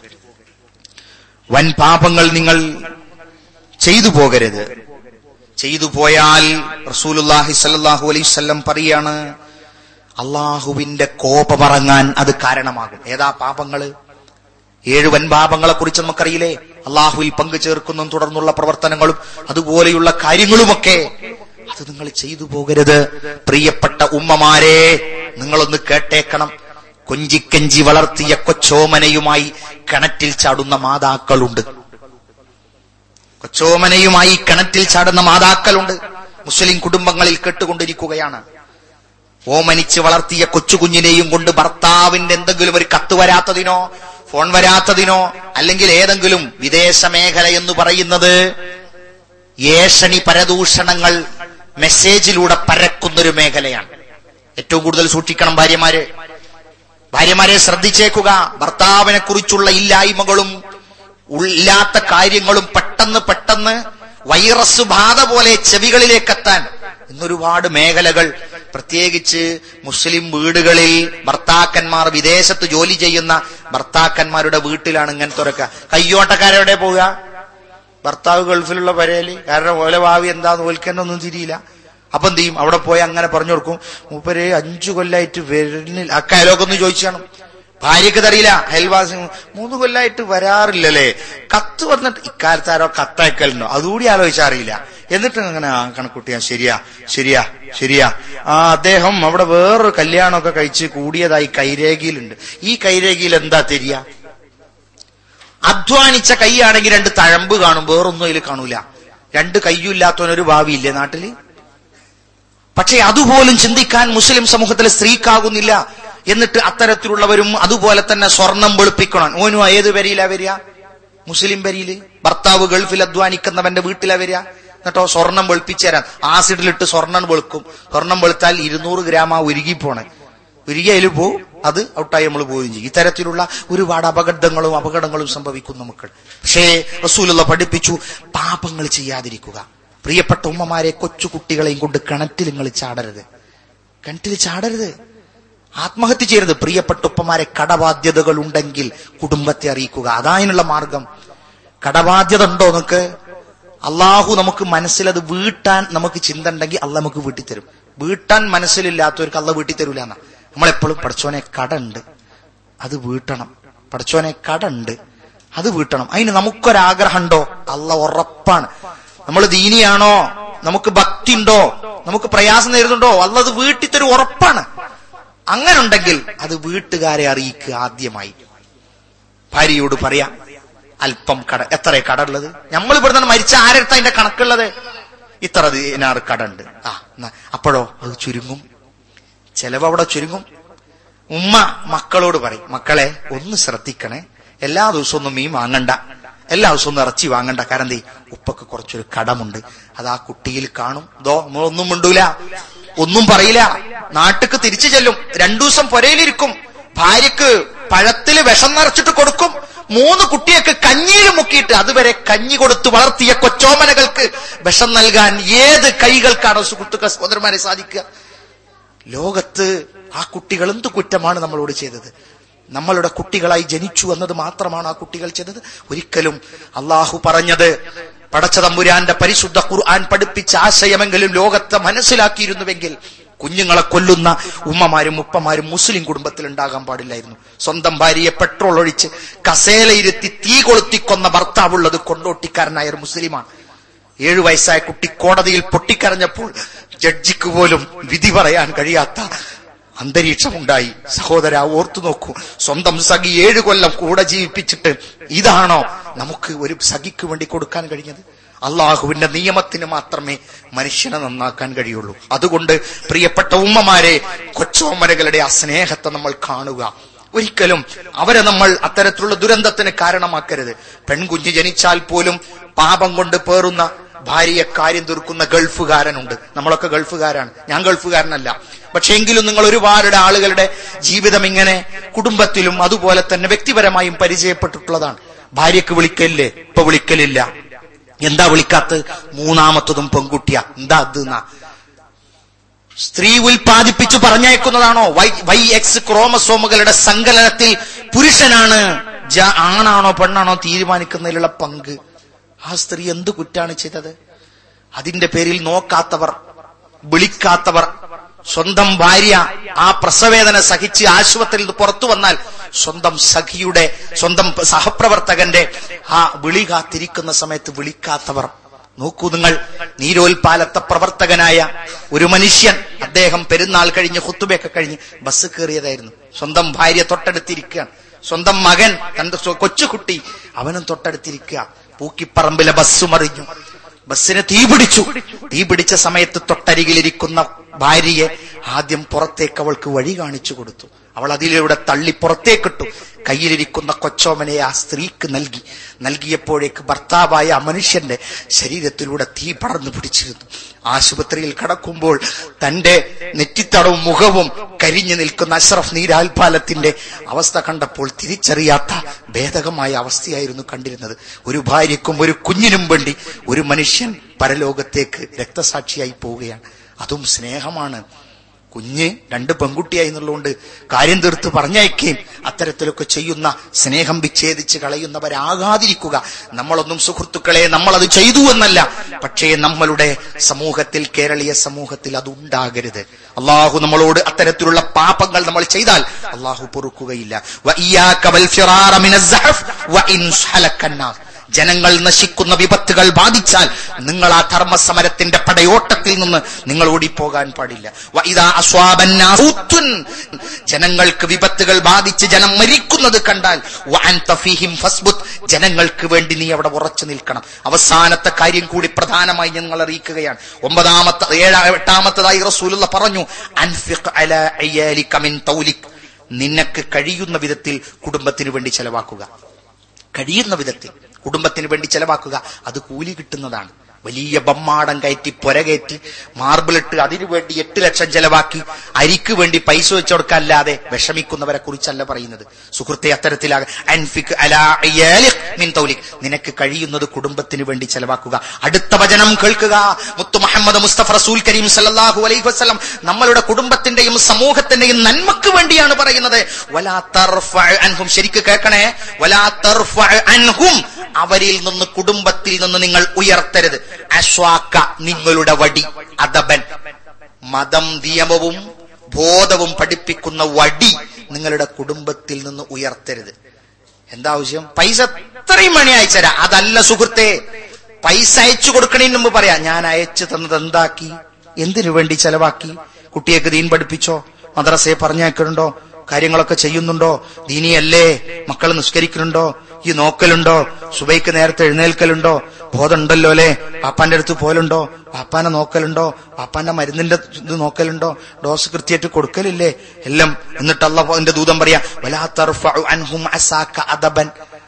മതം പഠിപ്പിക്കുന്ന മര്യാദയുടെ വടി സുഹൃത്തെ നമ്മൾ ഇവിടെയാണ് നമ്മളുടെ കുടുംബം പലപ്പോഴും അവിടെയാണ് ഇവിടെ ഫാമിലിയാണ് ഇവിടെ ഫാമിലിയായിട്ട് ജീവിക്കുന്നവരുണ്ട്. പക്ഷേ ചിലപ്പോൾ സാമ്പത്തികമായ പ്രയാസമോ അല്ലെങ്കിൽ ഫാമിലിയുടെ അത്യാവശ്യത്തിനോ നാട്ടിലേക്ക് പോണ്ടി വന്നാൽ മതത്തിന്റെ വടി എന്നാണ് അള്ളാഹുവിന്റെ ദൂതൻ പ്രയോഗിച്ചത്. വീണ്ടും പറയട്ടെ അതബിന്റെ വടി അവരിൽ നിന്ന് പിൻപറ്റരുത് പിന്മാറ്റരുത്.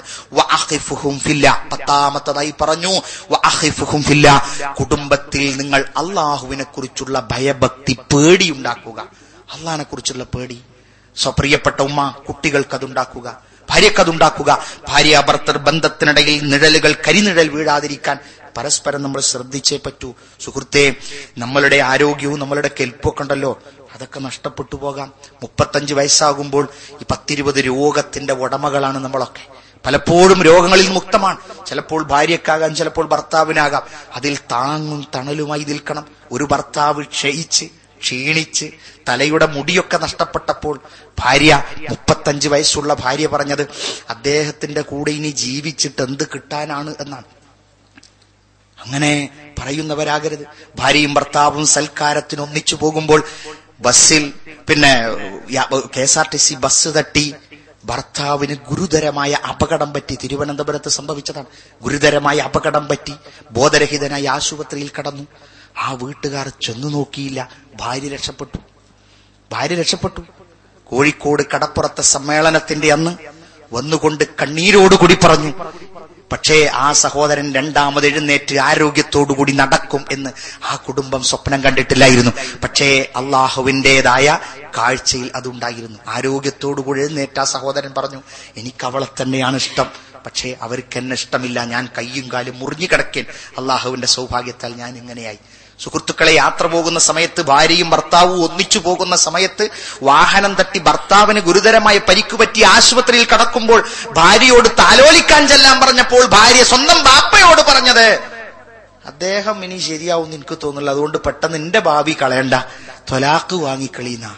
പക്ഷേ ആ തൊലാക്ക് വാങ്ങി വേറെ കല്യാണം കഴിച്ച് എട്ടു മാസം കഴിഞ്ഞ് ബൈക്കിൽ യാത്ര ചെയ്യുമ്പോൾ സാരി കുടുങ്ങി സ്ത്രീ റോട്ടിൽ തെറിച്ച് അപകടത്തിൽ മരിച്ചു. ഭർത്താവ് സുരക്ഷിതനാണ്. നാഥൻ നമ്മളുടെ മുമ്പിൽ പാഠം പഠിപ്പിച്ചു കൊണ്ടിരിക്കുകയാണ് അതുകൊണ്ട് കുടുംബത്തിൽ സ്നേഹം നൽകുക ദീനീബോധമാക്കുക സ്ത്രീ തലയിൽ തട്ടമിടാതെ നമ്മൾ ഇതൊക്കെ പഠിച്ചവരാണ്. മനസ്സിലാക്കിയവരാണ്. ഇവിടെ പർദ്ധി അണിയണം എന്ന നിയമമുണ്ടായിട്ടല്ല. നമ്മൾ അണിയിപ്പിക്കുന്നു. നാട്ടിൽ ചെന്ന് ഇസ്ലാമികമായ വേഷം ധരിക്കാൻ ഭാര്യയോട് ഉപദേശിക്കേണ്ട ഭർത്താക്കന്മാർ തൽക്കാലം ഒരു ബൈക്ക് വാങ്ങിയിട്ടുണ്ട്.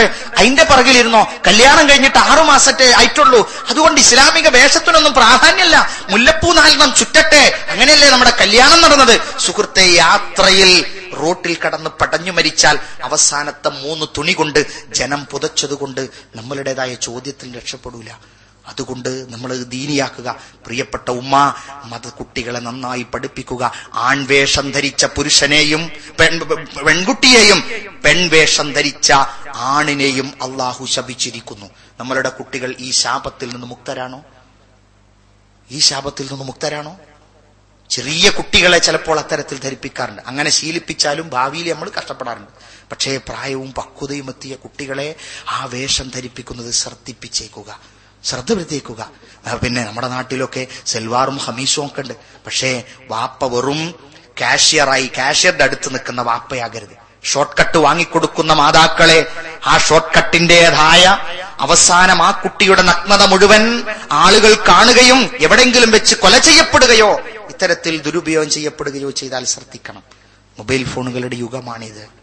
മൊബൈൽ ഫോണുകളുടെ യുഗമാണ്. അല്ലേ?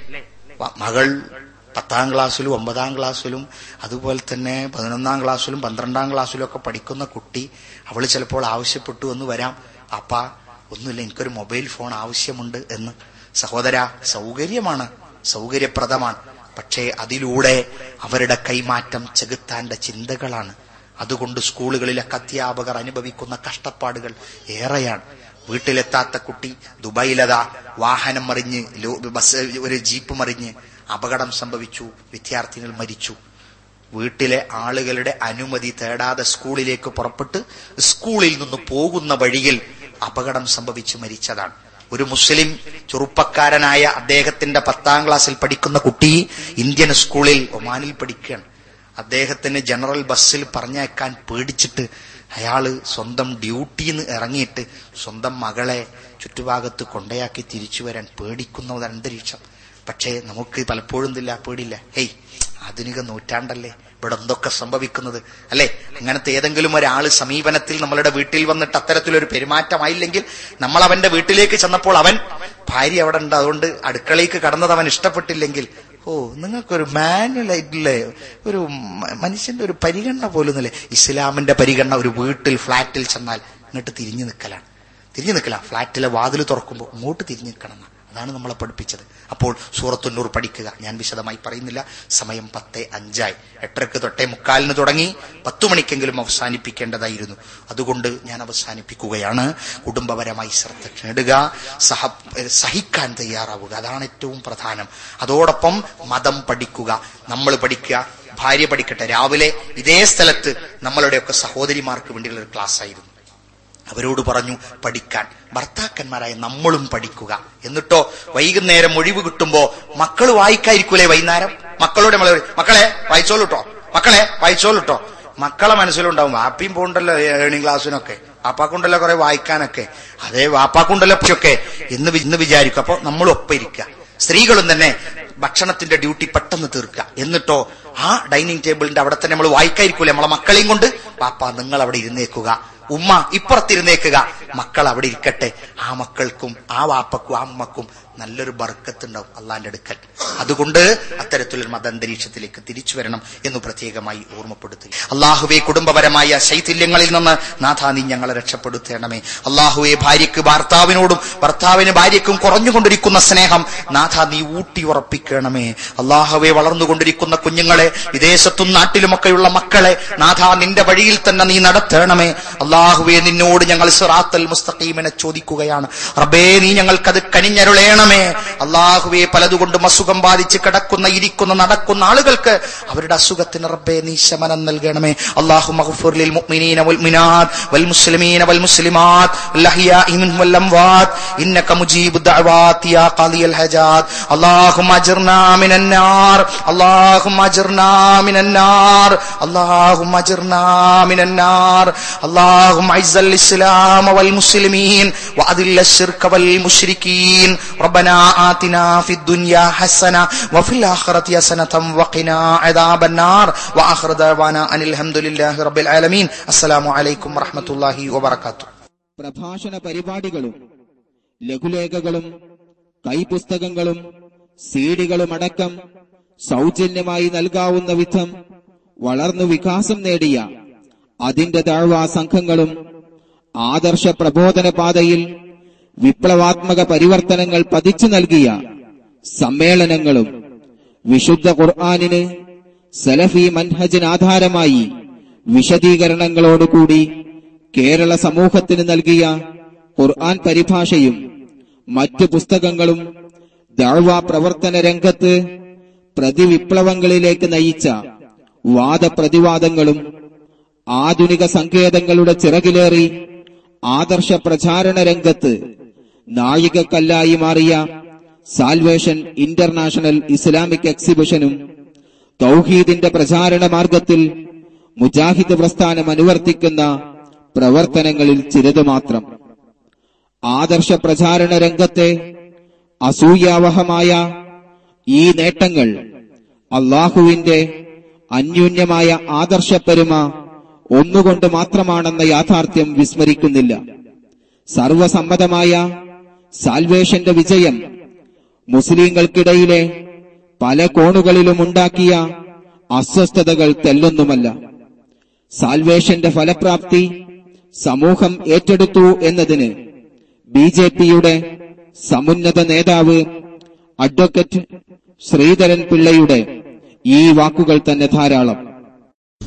നമ്മുടെ എനിക്ക് പല മുസ്ലിം പ്രസ്ഥാനങ്ങളും സാധാരണ ഞാൻ പണ്ട് പോലെ ഇത് പോകുന്നതുകൊണ്ടായിരിക്കാം പലപ്പോഴും ആൾക്കാർ വിമർശിക്കാറുണ്ട് പോകുന്നതിന്. പക്ഷെ പോകുന്നതുകൊണ്ടായിരിക്കാം എല്ലാവരും എനിക്ക് പ്രസിദ്ധീകരണം അയച്ചു തരും ഈ അടുത്ത അവസരത്തിൽ നിങ്ങളുടെ ഹെഡ്ക്വാർട്ടേഴ്സ്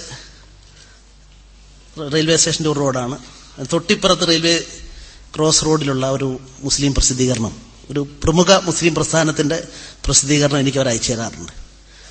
സത്യം എന്ന് ചേർത്ത് പിന്നെ അതിന്റെ നാല് വരിയിലുള്ള ഒരു ഒരു മാസിക.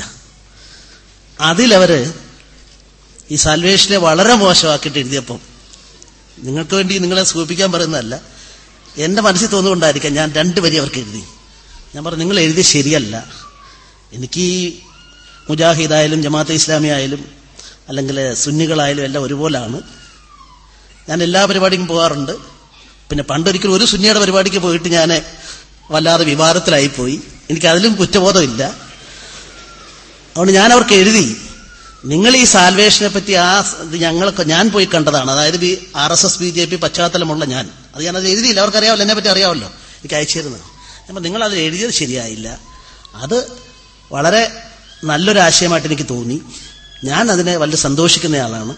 അതുകൊണ്ട് നിങ്ങൾ ഒരു ധാർമ്മിക പ്രസ്ഥാനമായതുകൊണ്ട് ഇത് കുറെ കൂടെ വസ്തുനിഷ്ഠമായിട്ട് വിലയിരുത്തേണ്ടതാണെന്ന് പറഞ്ഞ് രണ്ടുപേരും ഞാൻ അവർക്ക് എഴുതിയിരുന്നു. അവരത് കൊടുക്കുമെന്നറിയില്ല സത്യധാരയുടെ സത്യധാരയിൽ ഒരു ലേഖനം നിങ്ങൾ വായിച്ചിട്ടുണ്ടോ എനിക്കറിയില്ല. ഞാൻ വായിച്ചിട്ടുണ്ട്.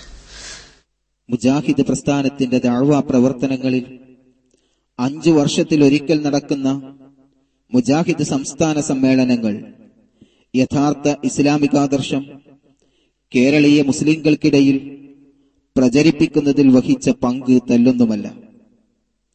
ആയിരത്തി തൊള്ളായിരത്തി എഴുപത്തിയൊമ്പത് മാർച്ച് എട്ട് ഒമ്പത് തീയതികളിൽ പുളിക്കൽ വെച്ചാണ് മുജാഹിദ് സംസ്ഥാന സമ്മേളനത്തിന് തുടക്കം കുറിച്ചത്. എൺപത്തിരണ്ടിൽ ഫെബ്രുവരി ഇരുപത്തിയഞ്ച് ഇരുപത്തിയാറ് ഇരുപത്തിയേഴ് ഇരുപത്തിയെട്ട് തീയതികളിൽ ഫറൂഖിലും എൺപത്തിയേഴ് ജനുവരി ഒന്ന് രണ്ട് മൂന്ന് നാല് തീയതികളിൽ കുറ്റിപ്പുറത്തും തൊണ്ണൂറ്റിരണ്ട് ഡിസംബർ ഇരുപത്തിനാല് ഇരുപത്തിയഞ്ച് ഇരുപത്തിയാറ് ഇരുപത്തിയേഴ് തീയതികളിൽ പാലക്കാടും തൊണ്ണൂറ്റിയേഴ് ഡിസംബർ പതിനെട്ട് പത്തൊമ്പത് ഇരുപത് ഇരുപത്തിയൊന്ന് തീയതികളിൽ കണ്ണൂർ ജില്ലയിലെ പിലാത്തറയിലും. രണ്ടായിരത്തി രണ്ട് ഡിസംബർ ഇരുപത്തിയാറ് ഇരുപത്തിയേഴ് ഇരുപത്തിയെട്ട് ഇരുപത്തിയൊമ്പത് തീയതികളിൽ എറണാകുളത്തുമായാണ് മറ്റ് സംസ്ഥാന സമ്മേളനങ്ങൾ നടന്നത്. ബാബരി മസ്ജിദ് ഫാസിസ്റ്റുകളാൽ തകർക്കപ്പെട്ട സാഹചര്യത്തിൽ പാലക്കാട് നടന്ന സമ്മേളനവും മുജാഹിദ് പ്രസ്ഥാനത്തിലെ ആദർശ ശുദ്ധീകരണത്തിന് ശേഷം എറണാകുളത്ത് നടന്ന സമ്മേളനവും സംഘാടന മികവ് കൊണ്ടും പങ്കാളിത്തം കൊണ്ടും സർവോപരി സർവശക്തന്റെ അനുഗ്രഹ വർഷം കൊണ്ടും ശ്രദ്ധേയമായിരുന്നു. പ്രസ്ഥാനവും പ്രവർത്തകരും പുതിയൊരു സമ്മേളനത്തെ വരവേൽക്കാനുള്ള ആഹ്ലാദാരവങ്ങൾക്കിടയിലാണ്. സമാനതകളില്ലാത്ത ദഴവ പ്രവർത്തനങ്ങൾക്ക് അവസരങ്ങൾ സമ്മാനിച്ചുകൊണ്ട് ഏഴാമത് മുജാഹിദ് സംസ്ഥാന സമ്മേളനം രണ്ടായിരത്തിയെട്ട് ജനുവരി മുപ്പത്തിയൊന്ന് ഫെബ്രുവരി ഒന്ന് രണ്ട് മൂന്ന് തീയതികളിൽ മലപ്പുറം ജില്ലയിലെ ചെങ്ങരംകുളത്ത് നടക്കുന്നു ഇൻഷാ അള്ളാഹ്. ചരിത്രത്തിന്റെ താളുകളിൽ ഇടം പിടിച്ച മുജാഹിദ് സംസ്ഥാന സമ്മേളനത്തിന്റെ അമൂല്യമായ വൈജ്ഞാനിക മുഹൂർത്തങ്ങൾക്ക് സാക്ഷ്യം വഹിക്കാൻ ഇത് താങ്കൾക്കും ഒരു സുവർണാവസരമാണ്. ഈ വിപ്ലവത്തിന്റെ നാമ്പുകൾ ഇവിടെ അവസാനിക്കുന്നില്ല. മനുഷ്യൻ അവന്റെ കർമ്മഫലങ്ങളുമായി ഹാജരാക്കപ്പെടുന്ന മഹിഷറ വൻസഭയിൽ അള്ളാഹുവിന്റെ ഒരിറ്റു കാരുണ്യമെങ്കിലും ലഭിക്കാൻ ഈ സംരംഭം താങ്കളെ സഹായിച്ചുവെങ്കിൽ ഞങ്ങൾ കൃതാർത്ഥരായി. ആധുനിക സാമൂഹിക വ്യവസ്ഥിതിക്ക് പോലും അതിലംഘിക്കാൻ കഴിയാത്ത ഇസ്ലാം എന്ന ജീവിത യാഥാർത്ഥ്യത്തെ തനിമയോടെ ഉൾക്കൊള്ളാനും അതുവഴി ജീവിത വിജയം കൈവരിക്കുവാനും അള്ളാഹു